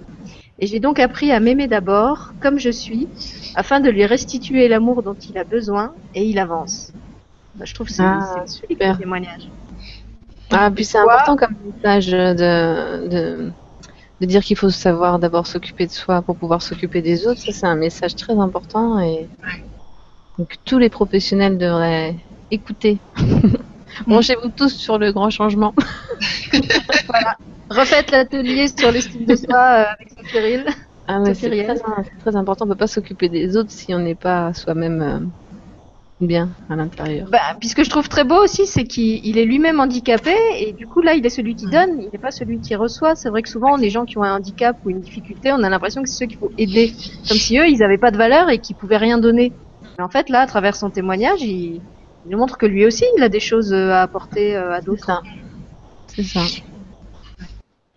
Mais... Alors, après, on a aussi euh, ben, Marie-Pierre qui était déjà intervenue tout à l'heure, qui dit un petit partage. Depuis petite, j'ai envie d'accompagner les enfants et aussi le handicap, mais moi aussi j'ai eu des difficultés à l'école. Auriez-vous des idées car mon niveau scolaire est celui de troisième Il y a un souci au niveau, au niveau de l'écrit car je n'ai pas été diagnostiquée dyslexique. Donc euh, toi Céline, tu parlais justement des problèmes qui n'étaient pas diagnostiqués assez tôt. Voilà comment on se traîne après des casseroles. Ouais, en tout cas, ce que, ce que pu repérer hein, euh, dans, dans, la petite expérience que, que j'ai eue, hein, ne serait-ce qu'en tant que maman, c'est que souvent euh, le problème de la dyslexie, mais bon ça je pense que euh, Virginie. Tu, Virginie, tu pourras en, en, parler mieux que moi, mais euh, pour avoir euh, été accompagnée aussi des, des, parents, je veux dire c'était très très difficile pour euh, pour eux de faire reconnaître euh, au corps enseignant euh, et de faire en, faire en sorte qu'il y ait euh, une adaptation, on va dire, euh, des comment dire, parce que les enfants qui souffrent de 10 entre guillemets, hein, toutes les 10 possibles, ont souvent besoin d'une euh, comment dire d'un soit plus de temps pour faire les choses ou d'avoir des cours euh, des cours expliquer ou avec des outils particuliers. Et c'est vrai que c'est pas évident de mettre ça en place euh, dans, dans les classes. Euh, pour certains, voilà, il faut plus de temps, comme je disais, un ordinateur ou euh, et, euh, et c'est vrai que souvent c'est des enfants à qui on a dit, euh, voilà, euh, ben tu tu valais rien à l'école ou t'es tu t'es, t'es nul. Enfin, et il y avait ensuite une, un énorme travail de, de, de, parce que dire à un enfant qu'il est nul, je veux dire c'est c'est une catastrophe. Je veux dire ça paraît un tout petit mot comme ça, mais euh, je crois que il y a, y a pas pire pour détruire euh, l'estime de, de quelqu'un. Et un mot dit une fois en une seconde, ben il va falloir beaucoup de temps, beaucoup de mois et beaucoup d'années parfois pour euh, pour euh, enlever cette stigmatisation bah, de la tête de l'enfant. C'est ça. Mm. Mm. Ah oui, puis on peut aussi parler des étiquettes qui sont mises aux enfants parce que moi des fois je, enfin, bah, ça m'arrive pas tous les jours non plus, mais quand j'entends parler des enfants, on, ne dit même pas le prénom, on parle du petit dyslexique ou. Mm. Ouais, enfin. De l'hyperactif. Euh... le petit hyperactif qui est dans cette classe-là, dans des prénoms, et puis. ils ne sont pas que des hyperactifs ou des dyslexiques, plein bah, d'autres choses autour. Hein. Euh, Isabelle, ils sont d'abord des enfants. Voilà. Tout à fait c'est vrai que j'avais fait le choix aussi euh, après les, premiers mois euh, d'arrêter d'aller regarder les dossiers scolaires parce que euh, les premiers temps j'allais les consulter en me disant que ça allait m'aider à comprendre les jeunes que j'avais devant moi et finalement après j'avais l'impression que je les, je les, je les réduisais à ce que j'avais vu dans le dossier scolaire à savoir euh, ils ont fait ça ils ont fait de la prison euh, ils ont tel problème donc c'est vrai que consulter le dossier ça peut être utile euh, je crois que c'était aussi Isabelle qui disait dans son témoignage, mais je l'ai pas lu, euh, pour comprendre certaines choses. Par exemple, pourquoi un enfant, euh, elle donnait un exemple vraiment concret en disant quelqu'un qui est, voilà, elle disait savoir par exemple que les enfants dyslexiques ont tendance à perdre leurs affaires plus facilement que les autres et que les chercher alors qu'ils viennent de passer déjà 20 minutes sur un exercice de maths laborieux est pour certains impossible. Mhm. Le cerveau ayant déjà forcé trois fois plus que les autres pour en arriver au même niveau, sur l'exercice de maths est déjà une, en soi une épreuve pour l'enfant. Alors si en plus il faut chercher les affaires d'une autre matière juste après, donc là aussi c'est vrai que si on est enseignant et qu'on sait pas que l'enfant est dyslexique, on peut s'énerver après lui en disant mais va chercher tes affaires. Par contre si on connaît le contexte, euh, comme, comme elle l'explique là, on, peut euh, lui accorder un peu plus de temps parce qu'on connaît son problème. Mais après il y a, y a l'excès inverse qui est de réduire l'enfant à son à sa difficulté ou à son handicap, de ne plus voir que ça. Mm. Voilà, et, de l'enfermer un petit peu euh, là-dedans. Moi, je vois ça pas mal en, maternelle. Euh, bon, c'est pas, c'est pas fait consciemment ni méchamment, je pense, mais euh, souvent c'est des, étiquettes, alors pas de handicap ou mais de, de particularité. On va dire, bah tiens, tu sais le petit là qui parle pas, tu sais le petit nouveau là, celui qui est tout le temps en train de se balancer ou voilà, c'est mais on les stigmatise, en fait. Voilà, c'est ça. Mais les enfants évoluent, donc c'est pas parce qu'il arrive et qu'il parle pas qu'il va jamais parler de l'année, quoi. Donc, il euh, mm. faut leur laisser aussi euh, la place de. Parce que des fois, même on leur dit, on dit, mais alors, pourquoi tu parles pas? Je pense pas que ça les aide, quoi. Ça les bloque plus qu'autre chose, donc. Euh. Ben, en plus, ça a quand même été dit dans plusieurs vibras, hein, l'impact de la parole, que tout est énergie, que tous les mots qu'on prononce, ils, agissent dans, dans l'invisible. Donc forcément, ben, tous les enfants à qui on répète, euh, comme tu dis, t'es nul, t'y arriveras jamais, euh, euh t'es paresseux, il y a, y, y a, des trucs horribles qu'on euh, même en tant que parent, hein, je veux dire, c'est pas que les maîtresses, hein, il y a des parents qui parlent comme ça à leurs enfants, t'es nul, t'es un bon à rien, tu feras jamais rien de bon dans ta vie, il y a, y a des, des, discours comme ça. Et alors Jennifer, je voulais te lire le, le commentaire de l'ours tu vois, il y a un ours qui parle à ton alien. En plus, faut savoir que le, surnom de Jennifer, euh, quand on se parle toutes les deux, c'est bisounours. oui, euh, oui, euh, normalement, ma mascotte aurait dit un bisounours. Alors, l'ours te dit bonsoir à tous et toutes. Jennifer, j'espère qu'il y a des tonnes de personnes comme toi dans les écoles pour oh. rassurer les parents sur leurs enfants surtout à une époque où on a tendance à infantiliser les parents. Merci. ah, c'est gentil ça. Mm. Voilà. Et merci l'ours. Oui, oui, on est plusieurs. Hein. Il n'y en a pas beaucoup, mais euh, on... se multiplie comme les gremlins. comme les aliens, bah oui, forcément. Ils sont clonés. Non, mais en même temps, c'est vrai que c'est bien. C'est bien qu'il y ait des gens comme ça pour, pour rappeler euh, aux, parents que que l'enfant n'est pas censé faire la même chose au même rythme que tous les autres. Ça. Souvent, je leur dis parce qu'ils s'inquiètent, ils disent oh là là, bah, la petite là, elle sait déjà écrire son prénom, le mien il sait pas. Bah oui, mais la petite, elle sait pas attacher son manteau toute seule, alors que le vôtre, il sait le faire. Mm.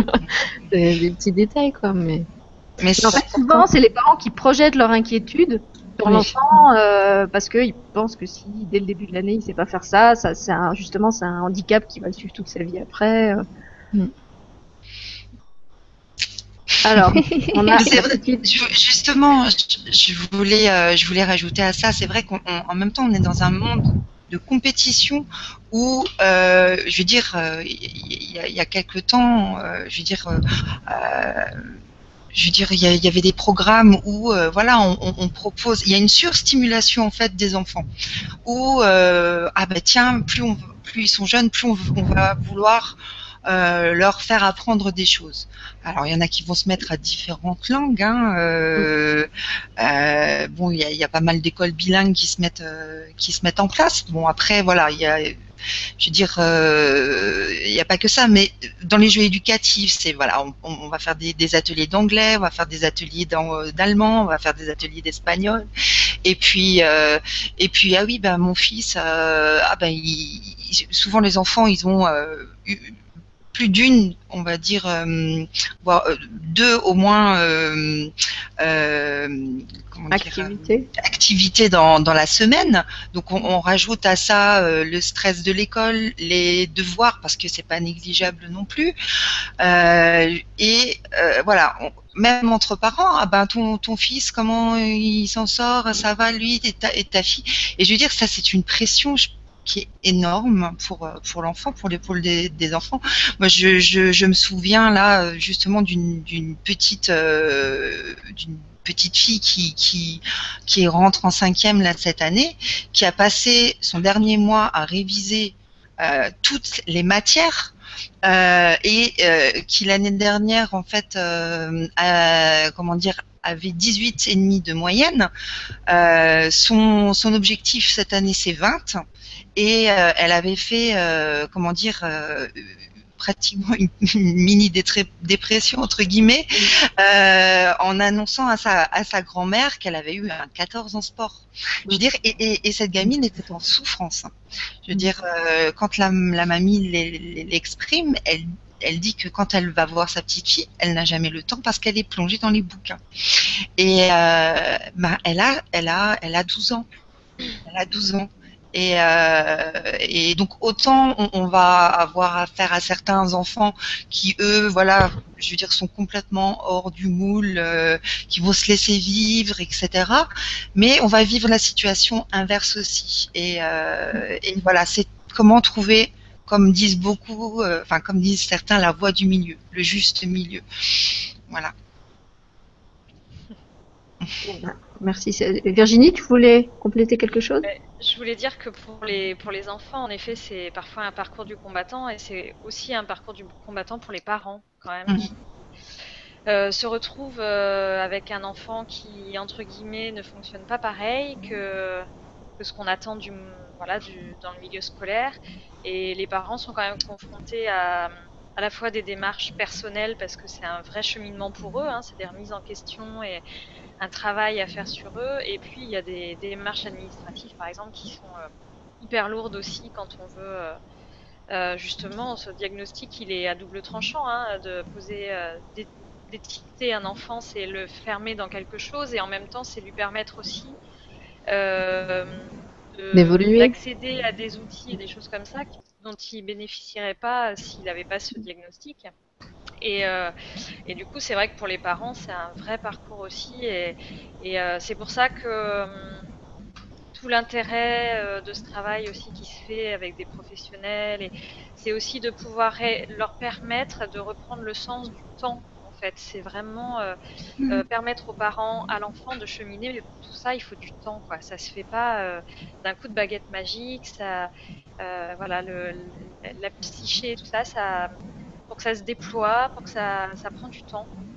Et on n'est pas dans le sens, euh, on n'est pas dans le temps de la société où il faut que ça aille très très vite. Et parfois, c'est effectivement euh, pas facile parce qu'il y a des pressions parfois un peu scolaires, il y a des enjeux, des passages, il y a des choses comme ça. Mais euh, euh voilà, chacun apprend à, à, à, travailler avec le temps au fur et à mesure. Quoi. Mmh. Ouais. Et c'est vrai que souvent les, parents se, culpabilisent, se culpabilisent aussi. Et justement, Virginie, moi je voulais te poser une question d'un parent. En fait, c'est Christine qui était déjà là cet après-midi dans, dans l'émission euh, qu'on a faite avec euh, Francine, Liliane et Florence. Euh, elle nous dit recoucou, je suis la maman aux deux garçons, donc parce qu'elle en a parlé cet après-midi. Mon plus grand a de gros soucis de langage parce qu'il a une trisomie 21 nous pouvons, que pouvons-nous comprendre et que pouvons-nous faire pour débloquer son langage en sachant qu'il a 16 ans?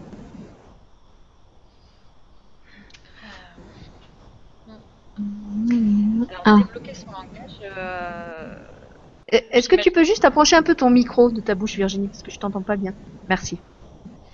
Là, ça va mieux? Ouais. Ouais.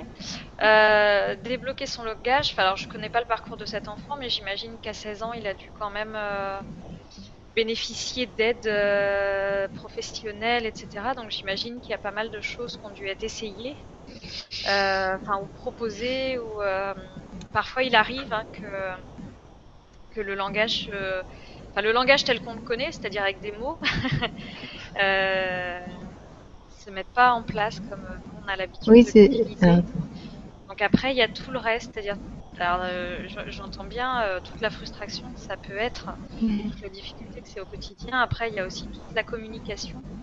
Le langage, c'est une partie de la communication.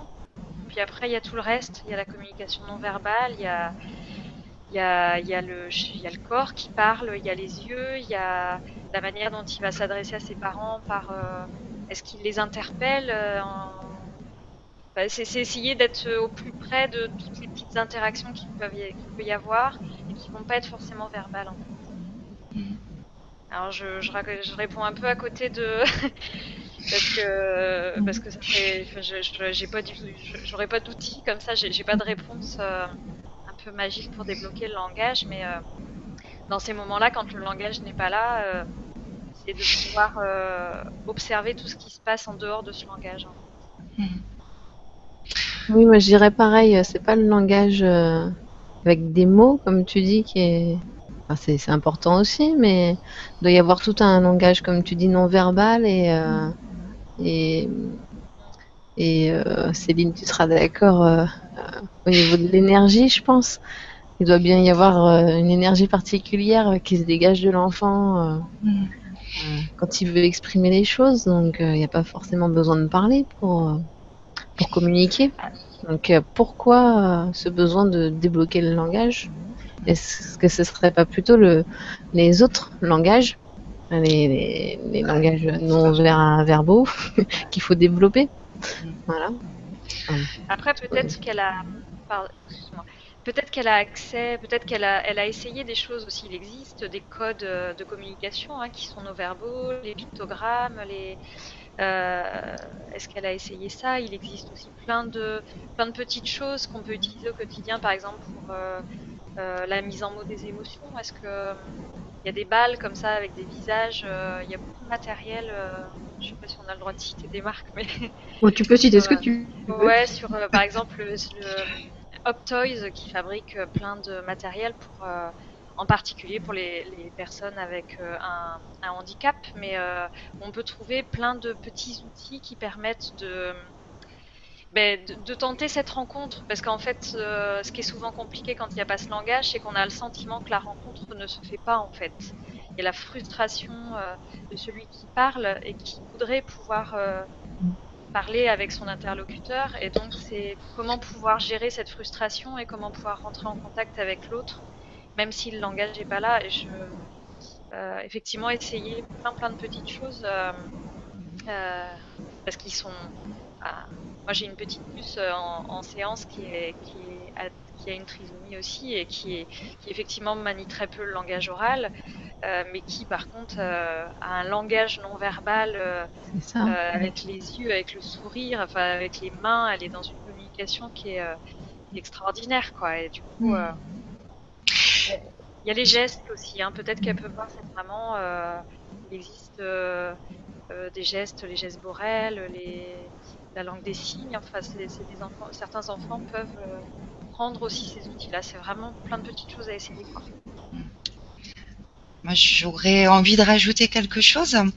en fait, c'est vrai que parfois, on, tant que en tant que parent. Et puis pour avoir suivi euh, en CESAD, euh, par exemple, euh, pas mal de familles qui qui avaient des, des enfants avec des handicaps, dont la trisomie, l'autisme, etc. Donc il y a toujours cette pression. Excusez-moi hein, si je trouve pas les, termes adéquats. De, que son enfant soit comme les autres, euh, qu'il ait les mêmes euh, codes et la même manière que s'exprimer que les autres. Et à la limite, si, ces enfants, je veux dire, et, parfois la pression qu'on se met en tant que parent et la pression qu'on leur met en tant qu'enfant peut aussi faire que le blocage, le langage bloque. Ça, c'est des choses que j'ai déjà vues. Une maman qui avec tout l'amour qu'elle pouvait avoir, essayer de faire de, tout faire, enfin de, tout faire pour que son, fils et elle puissent communiquer avec un vrai langage. Donc elle a essayé un tas de, comment dire de, de de méthodes, hein, dont les, méthodes ABA avec des pictogrammes, enfin des, choses comme ça.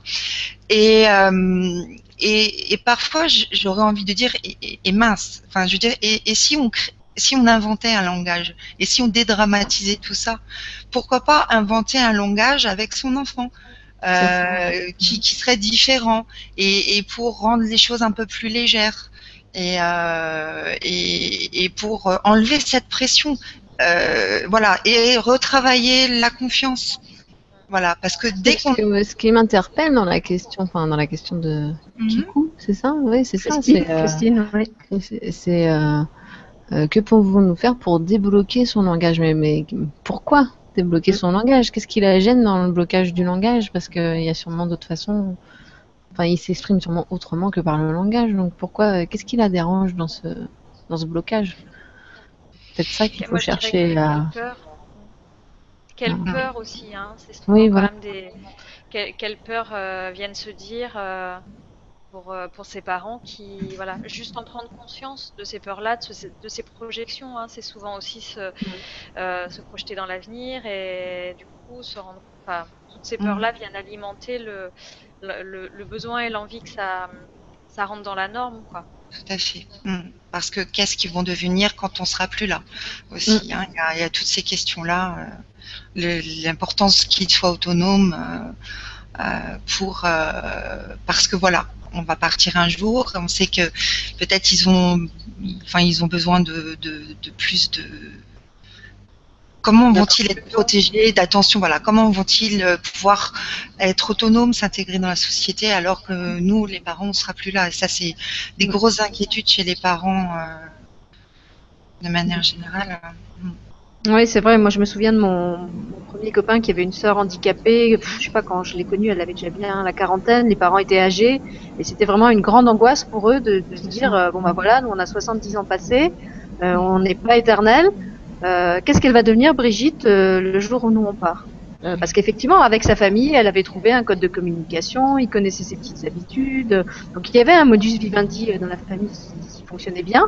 Mais le jour où elle allait perdre tous ces repères-là, parce qu'il faudrait la placer quelque part, sachant mm. que souvent justement les, les enfants handicapés ne sont pas pris en charge par les structures d'accueil. Les structures d'accueil, elles prennent les enfants, les ados, euh, mais à partir du moment où ils deviennent adultes, ben souvent ils se retrouvent à la charge des parents. Et c'était mmh. vraiment pour eux euh, une grosse angoisse de se demander ce qu'allait devenir leur fille euh. Une fois que eux ne seraient plus là pour, pour lui apporter ce, comme tu dis, ce mode de communication euh, euh personnalisé qu'ils avaient réussi à mettre en place avec elle, mais qui était celui de la famille, sachant que la famille ne serait pas là toujours. Hmm. Par contre, si, hein, excuse-moi de te contredire, euh, Sylvie, enfin, je sais pas si je te contredis, mais il y a, il y a, il y a quand même des structures hein, pour adultes, hein, et, et, de plus en plus.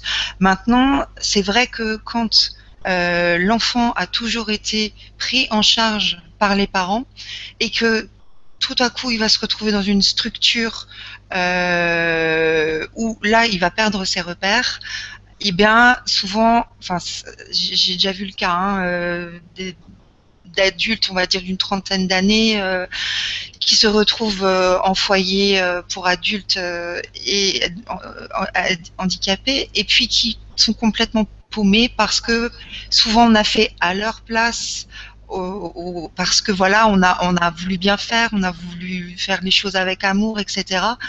Et les professionnels, ben, eux, souvent, euh, ont travaillé l'autonomie depuis bien avant.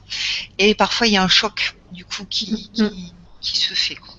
Oui, et puis à partir du moment où ils sont placés, ça veut dire aussi qu'il faut qu'ils intègrent la socialisation dans un groupe beaucoup plus grand que l'était leur famille, par exemple. Ils ont été habitués quand même à avoir toujours les mêmes personnes référentes. Là, ils se retrouvent avec plein d'autres adultes. Euh, des, des, des, encadrants qui sont pas disponibles à 200% pour eux, comme ont pu être euh, leurs parents. Euh, donc effectivement, moi, quand je disais qu'il n'y avait pas de structure, je parle de ça, c'était il y a 20 ans. Euh, je pense qu'entre temps, j'espère qu'entre temps ça, ça a évolué. Et en fait, ce qu'il disait, c'était pas seulement qu'il n'y avait pas de structure, c'est que même dans celle qui existait, c'était déjà archi complet et que c'était très difficile, bah, un peu comme dans les, structures qui prennent en charge maintenant les personnes âgées, de, mm. de trouver une place. Oui. Mm. Surtout qu'elle n'avait pas un handicap hyper lourd, donc elle n'était pas prioritaire par rapport peut-être à d'autres qui étaient plus, plus dépendants. Mm. Et, voilà.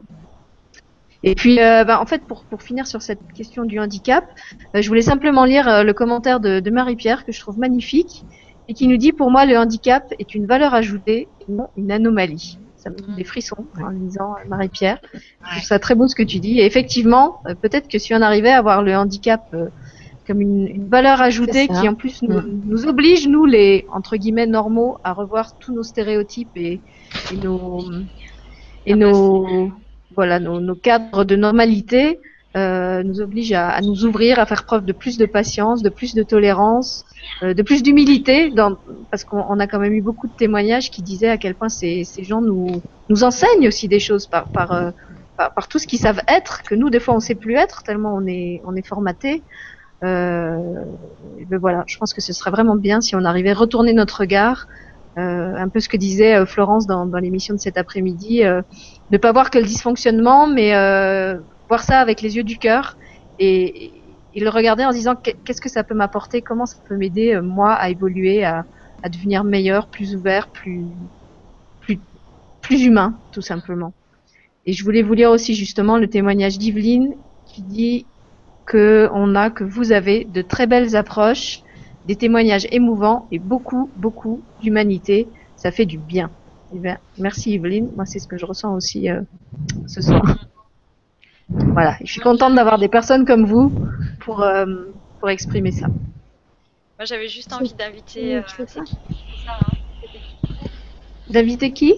D'inviter. C'était Kikou, c'est ça qui. Christine? Euh, Pour son enfant de 16 ans. Juste qu'elle prenne 5 minutes dans une journée, qu'elle ferme la porte à tout, à toutes ses peurs, à tout ça, qu'elle ferme, et puis qu'elle aille à la rencontre de son enfant et que qu'elle l'observe, qu'elle le regarde et qu'elle voilà, qu'elle attend de rien de ce que c'est ce que habituellement elle a l'habitude de faire en communication, qu'elle lâche tout ça et qu'elle rentre euh, en pleine présence avec cet enfant-là pour voir comment lui il communique. Il communique forcément. Donc après c'est d'arriver à trouver la porte en fait. je voulais vous lire encore un autre témoignage de l'ours. Attendez, je vais essayer de le retrouver. Euh, qui dit Je tiens beaucoup à saluer le courage de toutes les mamans qui vivent le handicap d'un de leurs enfants. Je vous envoie beaucoup de lumière de ma taverne. Je sais pas si tu as voulu écrire caverne et t'as mis taverne à la place. C'est un beau Peut-être que l'ours veut boire à la santé de ses mamans euh, admirables. en tout cas, on te remercie pour ton, pour ton commentaire. C'est des sacrés parcours, ouais. C'est vrai que souvent, c'est des, des gens qui forcent le respect euh, parce que vraiment, ça, ça amène à beaucoup travailler sur soi.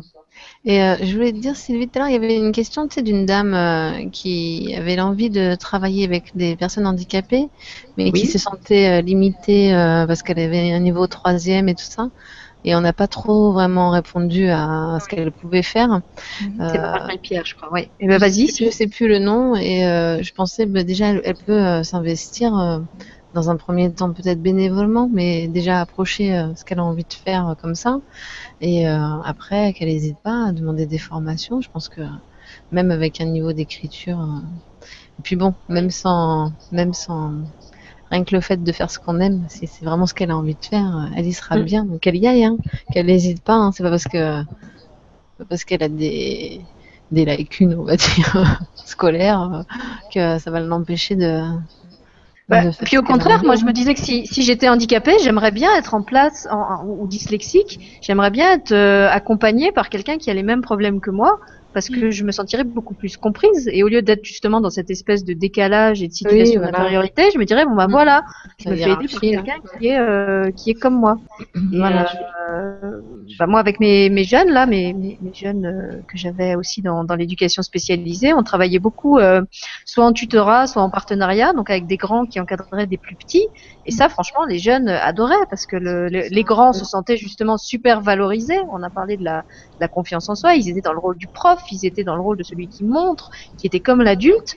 Et les petits appréciaient justement d'être entre guillemets enseignés euh, ou, ou, accompagnés par un plus grand, euh, qui souvent, je dois bien le dire, savait expliquer les choses avec des mots que nous on n'aurait pas trouvé euh, et qui convenait beaucoup mieux aux, aux petits qu'ils encadraient. Et euh, moi, je trouvais ça, je trouvais ça magnifique, quoi, de les voir travailler ensemble. Ça se fait d'ailleurs dans, dans certaines écoles, comme les, les écoles euh, Montessori, où il n'y a pas de, de, regroupement par euh, classe d'âge et où les enfants sont, sont vraiment euh, d'âge confondus, euh, voilà, dans, dans, la même classe et s'entraident les uns les autres. Voilà, donc tout ça pour dire que si j'étais euh, dyslexique ou handicapée, ben, je serais bien contente euh, et je me sentirais sûrement plus comprise si j'avais quelqu'un comme moi pour m'aider euh, que si j'avais un entre guillemets normal euh, qui arrive là avec sa fraise et sa science et, mmh, et, et qui, qui, essaye de me faire devenir comme lui. Donc elle n'hésite pas et qu'elle se lance. Hein.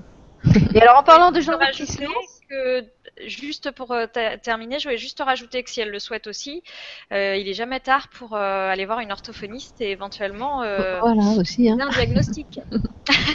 à l'âge bon, adulte, voilà. c'est possible aussi. Donc, ouais. si ça peut l'encourager, éventuellement avoir des petits coups de pouce pour des examens, euh, des temps supplémentaires, des choses comme ça, parce que maintenant aussi on peut obtenir pas mal de choses. Euh, elle peut. Puis il y a plein de maintenant il y a plein de matériel informatique, il existe plein de trucs pour les pour les difficultés d'orthographe. Enfin voilà, ça, ça peut se dépasser ça. Voilà. Donc Marie-Pierre, t'en fais pas. suis ton rêve, suis ton envie. Et je voulais vous lire justement en parlant de gens qui suivent leur envie. Le témoignage de Martine, euh, je crois qu'elle était intervenue cet après-midi euh, dans l'autre émission où elle disait qu'elle avait envie de postuler euh, pour un poste de chef, de chef de service en IME, donc en institut médico-éducatif, c'est ça? C'est ça. IME, et qu'elle osait pas. Et en fait, elle dit vos témoignages m'inspirent, faire confiance, avoir confiance, avancer avec les livres de Francine, de Sylvie, l'EFT, Oponopono, l'arc-en-ciel. Merci. Donc je crois que Martine aussi est sur le point de euh, oui, parce que voilà, justement, elle disait, j'ose pas, euh, j'ai pas la formation pour. Euh, en même temps, je me sens vraiment attirée par ce type de travail. Il faut y et euh, on lui avait répondu, mais mais vas-y, de toute façon, t'as rien à perdre. Au pire, ils te diront non, mais si ça. T'as le, si t'as l'appel du cœur à y aller, euh, essaye. Et au moins, si, si ça marche pas, t'auras pas, t'auras pas de regrets. Tu te diras que t'as, as essayé. Tu vas peut-être rencontrer d'autres gens et ça t'ouvrira d'autres portes. On, on sait jamais. On, on sait jamais euh, par où le chemin va nous faire passer. On peut juste suivre l'étoile. Il faut suivre son cœur, comme tu dis souvent d'ailleurs. Alors, euh, du cœur. Jennifer, Jennifer, je sais pas pour toi. Ouais. Je sais pas si c'est pour toi, euh, si c'est pour ton alien. Euh, alors, il y a un message spécial alien, c'est celui de Claude qui dit Allô Jennifer, IT téléphone maison. Jennifer nous montre comment on sera tous et toutes une fois qu'on aura ascensionné. ah oui, on va, on va être trop mignons. Hein. On, on, vous remercie de poster comme ça des petits commentaires marrants euh, entre les, les, témoignages qui sont des fois un peu prenants. Ouais. Et puis alors, euh, pareil, je sais pas si c'est pour l'alien, mais j'ai plein de messages en turc. Donc je suis désolée pour la personne qui m'écrit en, en, turc. Euh, J'aimerais bien vous sélectionner et vous répondre, mais en fait, je, je, le turc ne fait pas partie des langues que je maîtrise, donc je ne peux pas euh, lire vos questions. Voilà, donc demandez à l'alien s'il accepte de traduire pour vous. Trouver un traducteur? Là, je suis dépassée. Hein, parce qu'il y en a un qui dit Kesura Bakmayin Ben Nanlam Je suis désolée. Je ne suis pas compétente en la matière. On aura tout vu, hein. Voilà. Et puis, euh, je voulais vous lire aussi, puisqu'on parlait des écoles où, où, il se fait des choses, euh, qu'on arrête de, de, casser du sucre tout le temps aussi oui. sur le dos des écoles. Euh, le témoignage de Marie-Ange qui dit Bonsoir, je travaille dans un lycée ordinaire et nous allons mettre en place pour les classes de seconde des débats sur le sens de l'école, des séances sur l'estime de soi et la relaxation. Donc comme quoi, il y a bien des choses qui se font. Et Marie-Ange, ben, je t'invite, si tu l'avais pas vu, à aller voir l'émission qu'on avait faite avec Catherine Davier, qui propose justement des relaxations euh, pour les collégiens. Je sais pas si elle le fait aussi en lycée. Euh, et en tout cas, elle en a proposé plusieurs en direct que tu peux voir en replay, que tu peux même euh, euh passer euh, aux, aux, élèves chez vous si, si, tu penses que ça peut leur parler. Elle avait proposé une super méditation avec un, un voyage au pays des élémentaux avec des, des licornes, des lutins, des fées. Euh, donc pour les secondes, c'est peut-être, euh, je sais pas si, si, ça, si ça passera. et puis cet été, elle avait proposé aussi deux vibrateliers euh, sur Oponopono, qui est peut-être là une, pour le coup une méthode qu'on peut aussi euh, pratiquer avec des élèves de seconde, parce que c'est vraiment simple euh, et c'est pas euh, c'est pas un univers enfantin, c'est vraiment très très concret. Donc elle avait proposé un Oponopono pour le corps, pour faire du bien à notre corps, et un Oponopono pour la terre. Donc là aussi, si vous faites un un travail par exemple de l'environnement, euh, je sais pas si ça fait encore partie des, des problèmes des programme de seconde. Euh, mais moi, quand je, bossais encore dans l'éducation nationale, ça, faisait vraiment partie des programmes, cette sensibilisation aux, aux problèmes euh, environnementaux. Euh, ben voilà, tu peux réutiliser euh, la méditation qu'elle a proposée sur euh, Oponopono pour la Terre, qui est dans la, boutique du Grand Changement en participation libre. Voilà. Alors, je ne sais pas s'il y a d'autres questions. Alors, je vais dire le témoignage de Lily Manas, qui dit Je vais dire un truc super cucu, mais il faut que je vous le dise. Ça commence bien. Alors, déjà, Lily, merci de ne pas le dire en turc. c'est un truc, c'est pas turc. Donc, je vais vous dire un truc super cucu, mais il faut que je vous le dise. Je vous trouve toutes admirables, fortes et courageuses. Vous êtes des faiseuses d'amour. La bienveillance aimante qui se dégage de cette vibra me touche beaucoup. Bravo. Wow. Merci. Merci Lily. J'ai posté des commentaires qui laissent sans voix. Voilà. Euh... Ah, alors attends. Il y, a Claude qui. Alors Claude, il parle, il ou elle parle toutes les langues. Il nous parlait du, en alien tout à l'heure et il me dit, il faut faire clic droit et traduire en français, Sylvie, Erkan vous dit bonjour de la Turquie. Alors merci Claude. Ah, euh, alors Erkan, désolé d'avoir ignoré ton bonjour, on n'avait pas compris et donc je sais pas le dire en turc, mais bonjour et bienvenue à toi euh, parmi le clan des hum, comment on appelait ça, des faiseuses d'amour, des aliens et des concombres masqués. Alors maintenant, Claude, débrouille-toi pour lui retraduire ça en sens inverse puisqu'apparemment tu maîtrises la technique. voilà. Alors l'ours nous con... Oh, ça dégénère là maintenant les commentaires. L'ours nous confirme qu'effectivement c'était bien taverne parce que là, une caverne après deux verres de rouge ça devient une taverne. ça va, je vois, je vois que vous vous faites plaisir le samedi soir en écoutant les vibras du grand changement. Alors, une question de Marie-Pierre qui s'adresse à notre petite alien.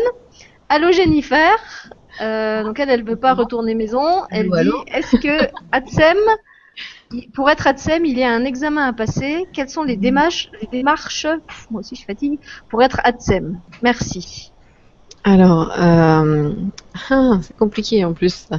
Donc, euh, normalement, oui, il y a un concours pour être Atsem.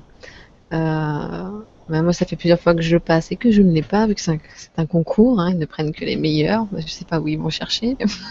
L'année dernière, j'ai eu 17. Hein. Mais non, c'était pas assez. Donc, euh, je l'ai toujours pas. Mais par contre, voilà, là, je suis agent technique euh, sur la commune où je travaille et j'ai les, les, fonctions du NATSEM. C'est-à-dire, je fais le, le travail du NATSEM. Demain, s'ils veulent me mettre euh, arroser les fleurs, ils peuvent, puisque je ne suis qu'agent technique, mais j'ai les fonctions du NATSEM, donc on peut trouver un, un, poste euh, sans forcément avoir le concours. Mais il y a un concours, effectivement, il y a un, écrit à passer pour pouvoir être admissible, et une fois qu'on est admissible, on passe l'oral. Et après, bah, ils, prennent, ils prennent ce qu'ils veulent. Apparemment pas les aliens. Bah, disons qu'ils t'ont pas démasqué, donc. Euh, enfin bon, c'est un peu, ça dépend des régions. Enfin, c'est compliqué. Ça dépend du nombre de postes ouverts aussi. C'est très.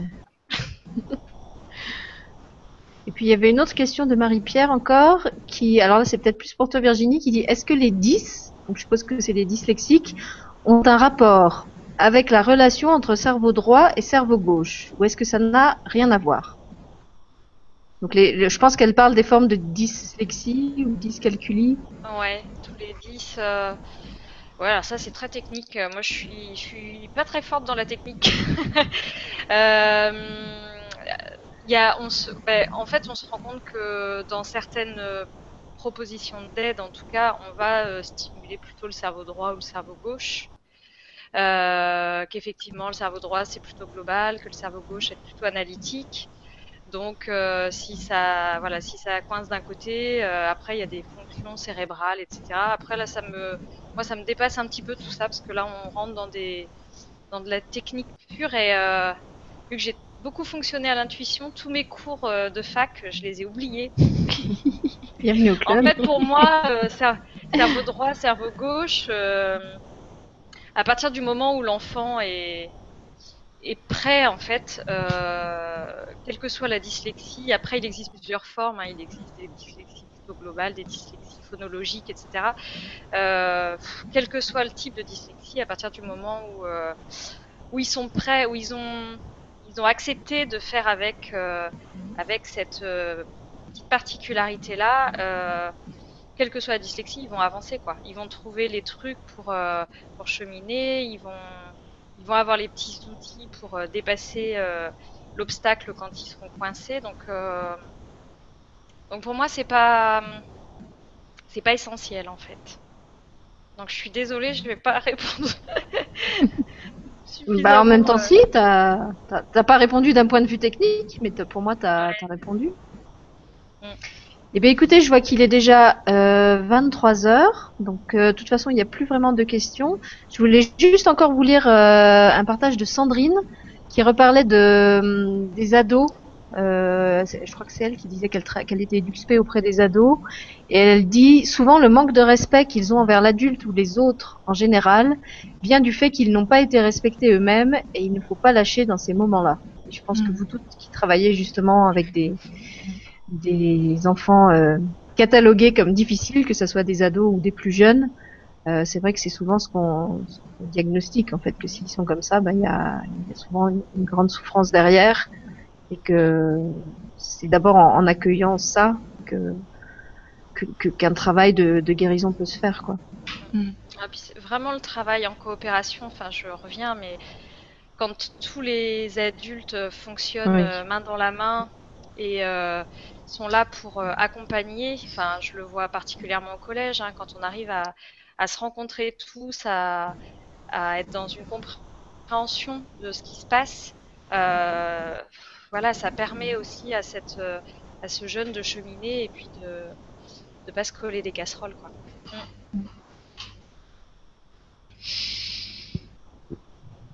Et c'est vrai que on n'imagine pas forcément le, je, trouve pas le mot, pas l'importance, l'envergure de, de, la souffrance que certains jeunes, qu'ils soient enfants ou ados, vivent encore aujourd'hui dans des familles occidentales de pays développés. Moi, ça a été vraiment ma grande, grande découverte quand, quand je suis arrivée dans, dans cet établissement spécialisé. J'avais fait toutes mes études dans des collèges et des lycées euh, normaux. Euh, je pensais, euh, voilà, que en tant que française, j'avais la chance de grandir dans, un pays euh, libre euh, où il y avait des inégalités, mais pas trop, trop, enfin que c'était pas le tiers monde, quoi. Et vraiment, quand je suis arrivée là, je suis tombée de très haut parce que j'ai découvert que finalement il y avait plein plein de jeunes qui avaient des, problèmes de tous ordres euh, et que c'était pas seulement comme euh, je le croyais des enfants du voyage ou des enfants handicapés, euh, euh mais qui avaient vraiment encore des vrais cas de misère sociale, de de manque d'amour, de d'enfants. Euh, je sais pas, je me souviens d'un enfant euh, qui avait qui arrivait chez nous parce qu'il avait été diagnostiqué comme justement dyslexique, discal, comment on dit, dyscalculique. Et en fait, le truc qu'il y avait derrière, c'est qu'il vivait de la maltraitance, il, était pris en charge par euh, quelqu'un de la famille qui le, qui le brûlait bébé avec des, des cigarettes. Enfin, mais des trucs que j'aurais même pas imaginé. Je pensais pas que ça existait encore au 21e siècle en France. Dans, dans, dans, je veux dire, euh, ok, peut-être dans, dans les banlieues de Créteil, je pensais que ça existait, mais pas euh, pas dans la Lorraine euh, que je croyais que je croyais civilisée. Et, et c'était un établissement parmi des centaines d'établissements qui existaient comme ça en France. Donc je me disais, mais combien il y en a? Combien ils sont encore à, à vivre ça? Et mm. où on est, quoi? Mm, mm. Et bon, après, bon, bah, la seule, la seule, comment dire, réponse, c'était ou sombrer dans le désespoir et se dire le, monde est pourri, euh, l'être humain n'a pas évolué et on est toujours à la préhistoire, ou euh, je remonte mes manches euh, et avec tous les autres, et eh ben, je fais mon possible pour, aider ces, jeunes-là. C'est vrai que c'était mon premier poste, j'aurais pu faire le choix de, de partir et d'aller dans un collège ou un lycée où il y aurait eu des enfants plus, plus doués, entre guillemets. Mais en même temps, et je pense que c'est là-dessus que je vais finir, même si c'était difficile, même s'il y a des tas de fois où je suis rentrée de chez moi euh, en chialant et en me disant que j'étais bonne à rien et que j'arriverais à rien avec eux, ces enfants, ils, donnent tellement, euh, ils, sont dans une super demande affective, mais en même temps, ils donnent, ils donnent, ils, ont le cœur. Euh, en fait, je disais toujours, c'est des enfants, ils sont comme des écorchés vifs, ils n'ont pas de carapace, ils n'ont pas intégré les codes sociaux. S'ils vous aiment pas, ils vous l'envoient en pleine tronche, mais s'ils vous aiment, ils vous aiment grand comme le ciel. Ils vous aiment pas avec un petit amour formaté, bien poli, bien bien euh, dans les normes sociales. Et euh, voilà, j'ai, moi, j'ai, vraiment gardé de ces années-là un souvenir euh, de, d'émerveillement et de gratitude d'avoir pu travailler avec des gens comme ça. Certes, dans, dans la difficulté et à certains moments vraiment dans le découragement. Ça, je pense que je peux dire honnêtement, il y a des fois où j'avais vraiment envie de jeter l'éponge. Euh, mais en même temps, avec l'impression que je suis sortie tellement riche de, de tout ce qu'ils m'ont donné, de tout ce qu'ils m'ont appris, de tout ce qu'ils m'ont obligé à faire comme, comme travail sur moi, comme révision de, mes, de, de mon rôle d'enseignante, de mes pratiques pédagogiques, de tout ce que je croyais savoir de, du rôle d'un adulte envers un jeune. Et voilà, je dis toujours qu'ils ont été mes, mes premiers maîtres spirituels. Je crois que il y, a beaucoup de choses que je suis aujourd'hui et que, que je leur dois. Et, je pense encore souvent à eux aujourd'hui. Pourtant, ça fait ça fait longtemps hein, que j'ai quitté le système et il y en a certains, ils, ils devaient être papa et, et, maman maintenant. Mais voilà, pour moi, ils, ils, sont un peu comme des comme des maîtres dont, dont la vie m'a fait cadeau. Et comme tu disais, Marie-Pierre, ben, le handicap, c'est une valeur ajoutée. Et, et quelquefois, le, en fait, eux, c'était pas des handicapés, c'était ce qu'on appelait des cas sociaux. Et ben, être inadapté socialement euh, comme dit Krishnamurti, être inadapté à une société malade, c'est peut-être un signe de bonne santé. Voilà. Mm. Et je vais finir, euh, je vais finir là-dessus et puis vous donner à chacune euh, le mot de la fin.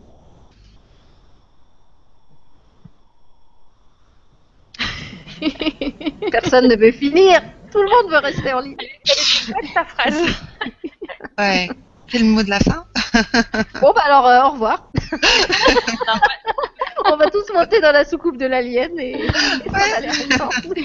Moi, je voulais juste te dire que euh, je trouve que les choses bougent en fait. Enfin, si, soit je suis euh, une optimiste euh, et j'ai décidé de ne voir que ce qui me plaisait, mais en tout cas, je trouve que les choses bougent, les structures qui accueillent ces enfants bougent, les, les instits je trouve un boulot qui est extraordinaire parce qu'elles ont des classes qui sont bondées et que du coup c'est archi compliqué de faire euh, du, de l'individualiser.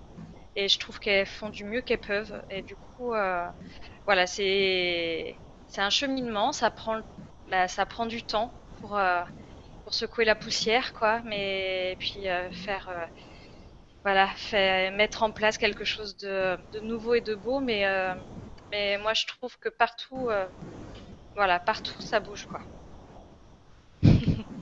Eh ben, merci Virginie de la pièce verte pour ton beau message d'espérance. D'accord. Je vais la garder en fait. voilà, en fait, je crois qu'il ne faut pas que tu changes la couleur, tu vois, elle, vibre vraiment Ouais. Le vert, c'est aussi la couleur de la guérison. Hein. Et puis, c'est le chakra du cœur. Mm. Ouais, ouais. Bah, je vais la garder. Ouais. Et voilà. je vais m'y installer. Alors, Céline ou, Jennifer, qui enchaîne? Euh, Alors, le mot de la fin, euh, qu'est-ce qu'on pourrait dire? Avec, euh, On espère faire comme les gremlins, se reproduire à l'infini. A que toi qui pouvais dire un truc pareil. Ah, les gremlins maintenant. Eh bien oui. Parce ah, c'est pas vrai. Et je suis d'accord avec avec Virginie. Euh, je trouve que ça bouge aussi. Alors, euh, c'est peut-être comme tu dis de l'optimisme et, euh, et peut-être qu'on met des œillères et qu'on regarde que ce qu'on veut, mais les choses elles évoluent, peut-être doucement, peut-être pas toujours comme on voudrait, mais ça évolue. Et puis, moi, je trouve que ça avance bien. Et si on peut contribuer, eh ben, on contribue. Voilà. mais je pense que vous contribuez déjà en fait. Euh, tous, les gens qui ont assisté à l'émission aujourd'hui l'ont entendu et surtout l'ont senti. Je pense. Vous contribuez déjà toutes euh, à travers ce que vous faites ou, ou projetez de faire. Et euh, ouais, c'est vrai qu'il faut peut-être espérer, comme dit Jennifer, que vous allez vous se reproduire. Voilà, croître et multiplier. c'est ça. Donc les gremlins, c'est quoi? Il faut les asperger d'eau, non? Je sais plus. Oui, c'est ça. Pour que, vous vous multipliez. C'est pas pareil, là, c'est différent. Faut s'asperger d'amour et ça, devrait marcher. on va prendre de l'amour liquide et puis comme ça, ça ne pas tout le temps. On va aller prendre de l'amour liquide dans la taverne. de l'ours Dans une taverne verte, de préférence. Dans la taverne verte de l'ours.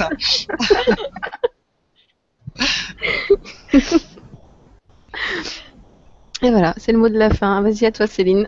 Oui, ben moi je vous rejoins toutes, euh, toutes les deux dans le sens où euh, c'est vrai qu'à un moment donné, euh, ben dans ces 15 ans, euh, ça n'a pas toujours été très simple de, voir euh, toutes ces personnes, ces enfants, ces adultes, tous ces publics en, en vraiment en, en, grosse, grosse difficulté et répéter de manière générationnelle des, choses qui voilà duré depuis euh, des générations et des générations. Et puis à un moment, ben voilà, j'ai basculé dans le positivisme. j'ai décidé de voir le verre à moitié plein et puis à moitié vide. Et euh, j'ai découvert la loi de l'attraction aussi, qui euh, bah, qui nous dit bien que en pensant le positif, eh bien, il nous est euh, renvoyé tel un écho. Donc, euh, j'y crois. Et quand je vois autour de moi toutes les personnes qui se réveillent dans la conscience ben, de, de, de, de de, voir les choses autrement, de d'apporter du positif, d'apporter de l'amour, eh ben je suis très optimiste par rapport euh, par rapport à l'avenir, même si voilà, euh, euh, bien sûr tout n'est pas tout beau, tout rose, mais mais en même temps j'ai choisi de j'ai choisi mon camp, voilà. Eh ben écoute, merci Céline pour le mot de la fin. Donc je crois que finalement le bilan qu'on peut tirer de vos, de vos conclusions, c'est que euh, il faut, faut, être un bisounours. Il faut choisir de voir euh, un bisounours Kremlins. Allez, voilà. Il faut choisir de voir le. En tout cas, Ouais. En tout cas, essayer de transcender le, le négatif en positif. C'est euh, voilà, la vie, elle est telle qu'elle est. Hein. On va pas, euh, on va pas se voiler la face, mais essayer de transcender au maximum le, négatif euh, en positif. Voilà. Eh ben, merci Céline. Et du coup, tu me fournis une super transition euh, parce que je voulais dire que pour ceux justement qui veulent contribuer à fabriquer de l'amour liquide euh, consommable à volonté, alors c'est pas tout à fait liquide, mais vous pouvez participer si vous en avez l'appel du cœur à la création des, des capsules qu'on va créer avec euh, Jérôme Matanel sur ma chaîne. Euh, on vous expliquera tout ça dans la, la Vibra du 22 septembre. En fait, c'est tout simplement des moments de silence où on se réunit par le cœur, où on envoie plein d'amour. Et euh, après, on poste ça. C'est des vidéos de silence, on appelle ça avec Jérôme les, les, silences vibratoires. On les poste sur YouTube et sur le site du Grand Changement. Et les gens écoutent ça. Et étrangement, ça fait quelque chose. la première qu'on a lancée, on pensait un peu qu'on allait se prendre des tomates. si on envoyait des vidéos avec que du silence dedans. Et en fait, non, vous avez, vous avez vraiment ressenti des choses euh, extraordinaires en écoutant cette, cette vraie capsule. Donc ça nous a donné envie d'en refaire d'autres et, et, de continuer à les balancer comme ça euh, sur, sur les réseaux, sur, euh, sur Facebook, sur le grand changement. Euh, Florence qui était là cet après-midi me disait moi je trouve ça complètement révolutionnaire de balancer du silence à la télé où justement il y a que des paroles. Euh, et ben voilà, ça sera ma façon à moi de, de participer à, à, la révolution. Et donc si ça vous intéresse, euh, vous pouvez, vous, joindre à ça, puisque la première on l'avait faite que nous deux. Et pour les prochaines, on invite les gens qui, ont l'appel du cœur à, le faire, à simplement se joindre avec nous pour, euh, je sais pas, je pense que ce sera une dizaine de minutes de, silence où on va euh, centraliser euh, tout notre amour et l'enregistrer dans du silence. Voilà, et puis euh, donc je rappelle euh, que la semaine prochaine, il n'y a pas d'atelier sur ma chaîne, il y a seulement les, ateliers en participation libre. Le 16 avec Christian Duval sur le magicien intérieur, le 18 avec Sophie Riel sur la confiance en soi, qui a été quand même au centre de tout ce qui a été dit euh, aujourd'hui. Et c'est vrai que même nous, en tant qu'adultes, on a encore beaucoup à prendre soin de cet enfant qu'on a été et qui souvent n'a pas reçu ni l'estime la confiance dont il avait besoin. Donc si vous avez envie de vous faire du bien euh, à vous ou à vos enfants et, de soigner votre, euh, votre enfant intérieur, vous pouvez vous inscrire à ces vibrateliers euh, en participation libre. Et puis, ben, en fait, j'ai envie de terminer en relisant simplement la dernière phrase d'Isabelle qui disait, je vais pas la déformer, alors elle disait courage avançons parce que la vie est belle, mais c'est pas celle-là que je voulais lire. C'était on ne triche pas avec un enfant, on ne peut qu'être vrai et honnête. Euh, non, c'était pas ça. Voilà, la force naturelle de ces enfants, c'est qu'avant d'être des enfants ayant un handicap, ce sont avant tout des enfants. Ils ont les mêmes rires, peines et joies que les autres. Les enfants sont vrais et disent ce qu'ils ressentent ou vivent, qu'ils aient un handicap ou pas. voilà.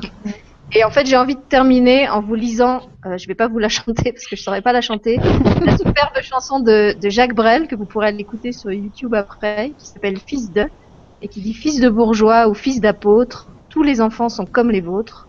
Fils de César ou fils de rien, tous les enfants sont comme le tien. Le même sourire, les mêmes larmes, les mêmes alarmes, les mêmes soupirs. Fils de César ou fils de rien, tous les enfants sont comme le tien. Voilà. J'avais envie de vous quitter sur ces mots-là. Je vous remercie d'avoir été avec nous euh, jusqu'à cette heure tardive et euh, j'espère qu'à travers cette émission, eh ben, on vous aura donné euh, plein d'espoir sur ces jeunes qui sont qui sont notre avenir. Merci à vous tous. Merci. Merci. Au revoir. Au revoir. Au revoir.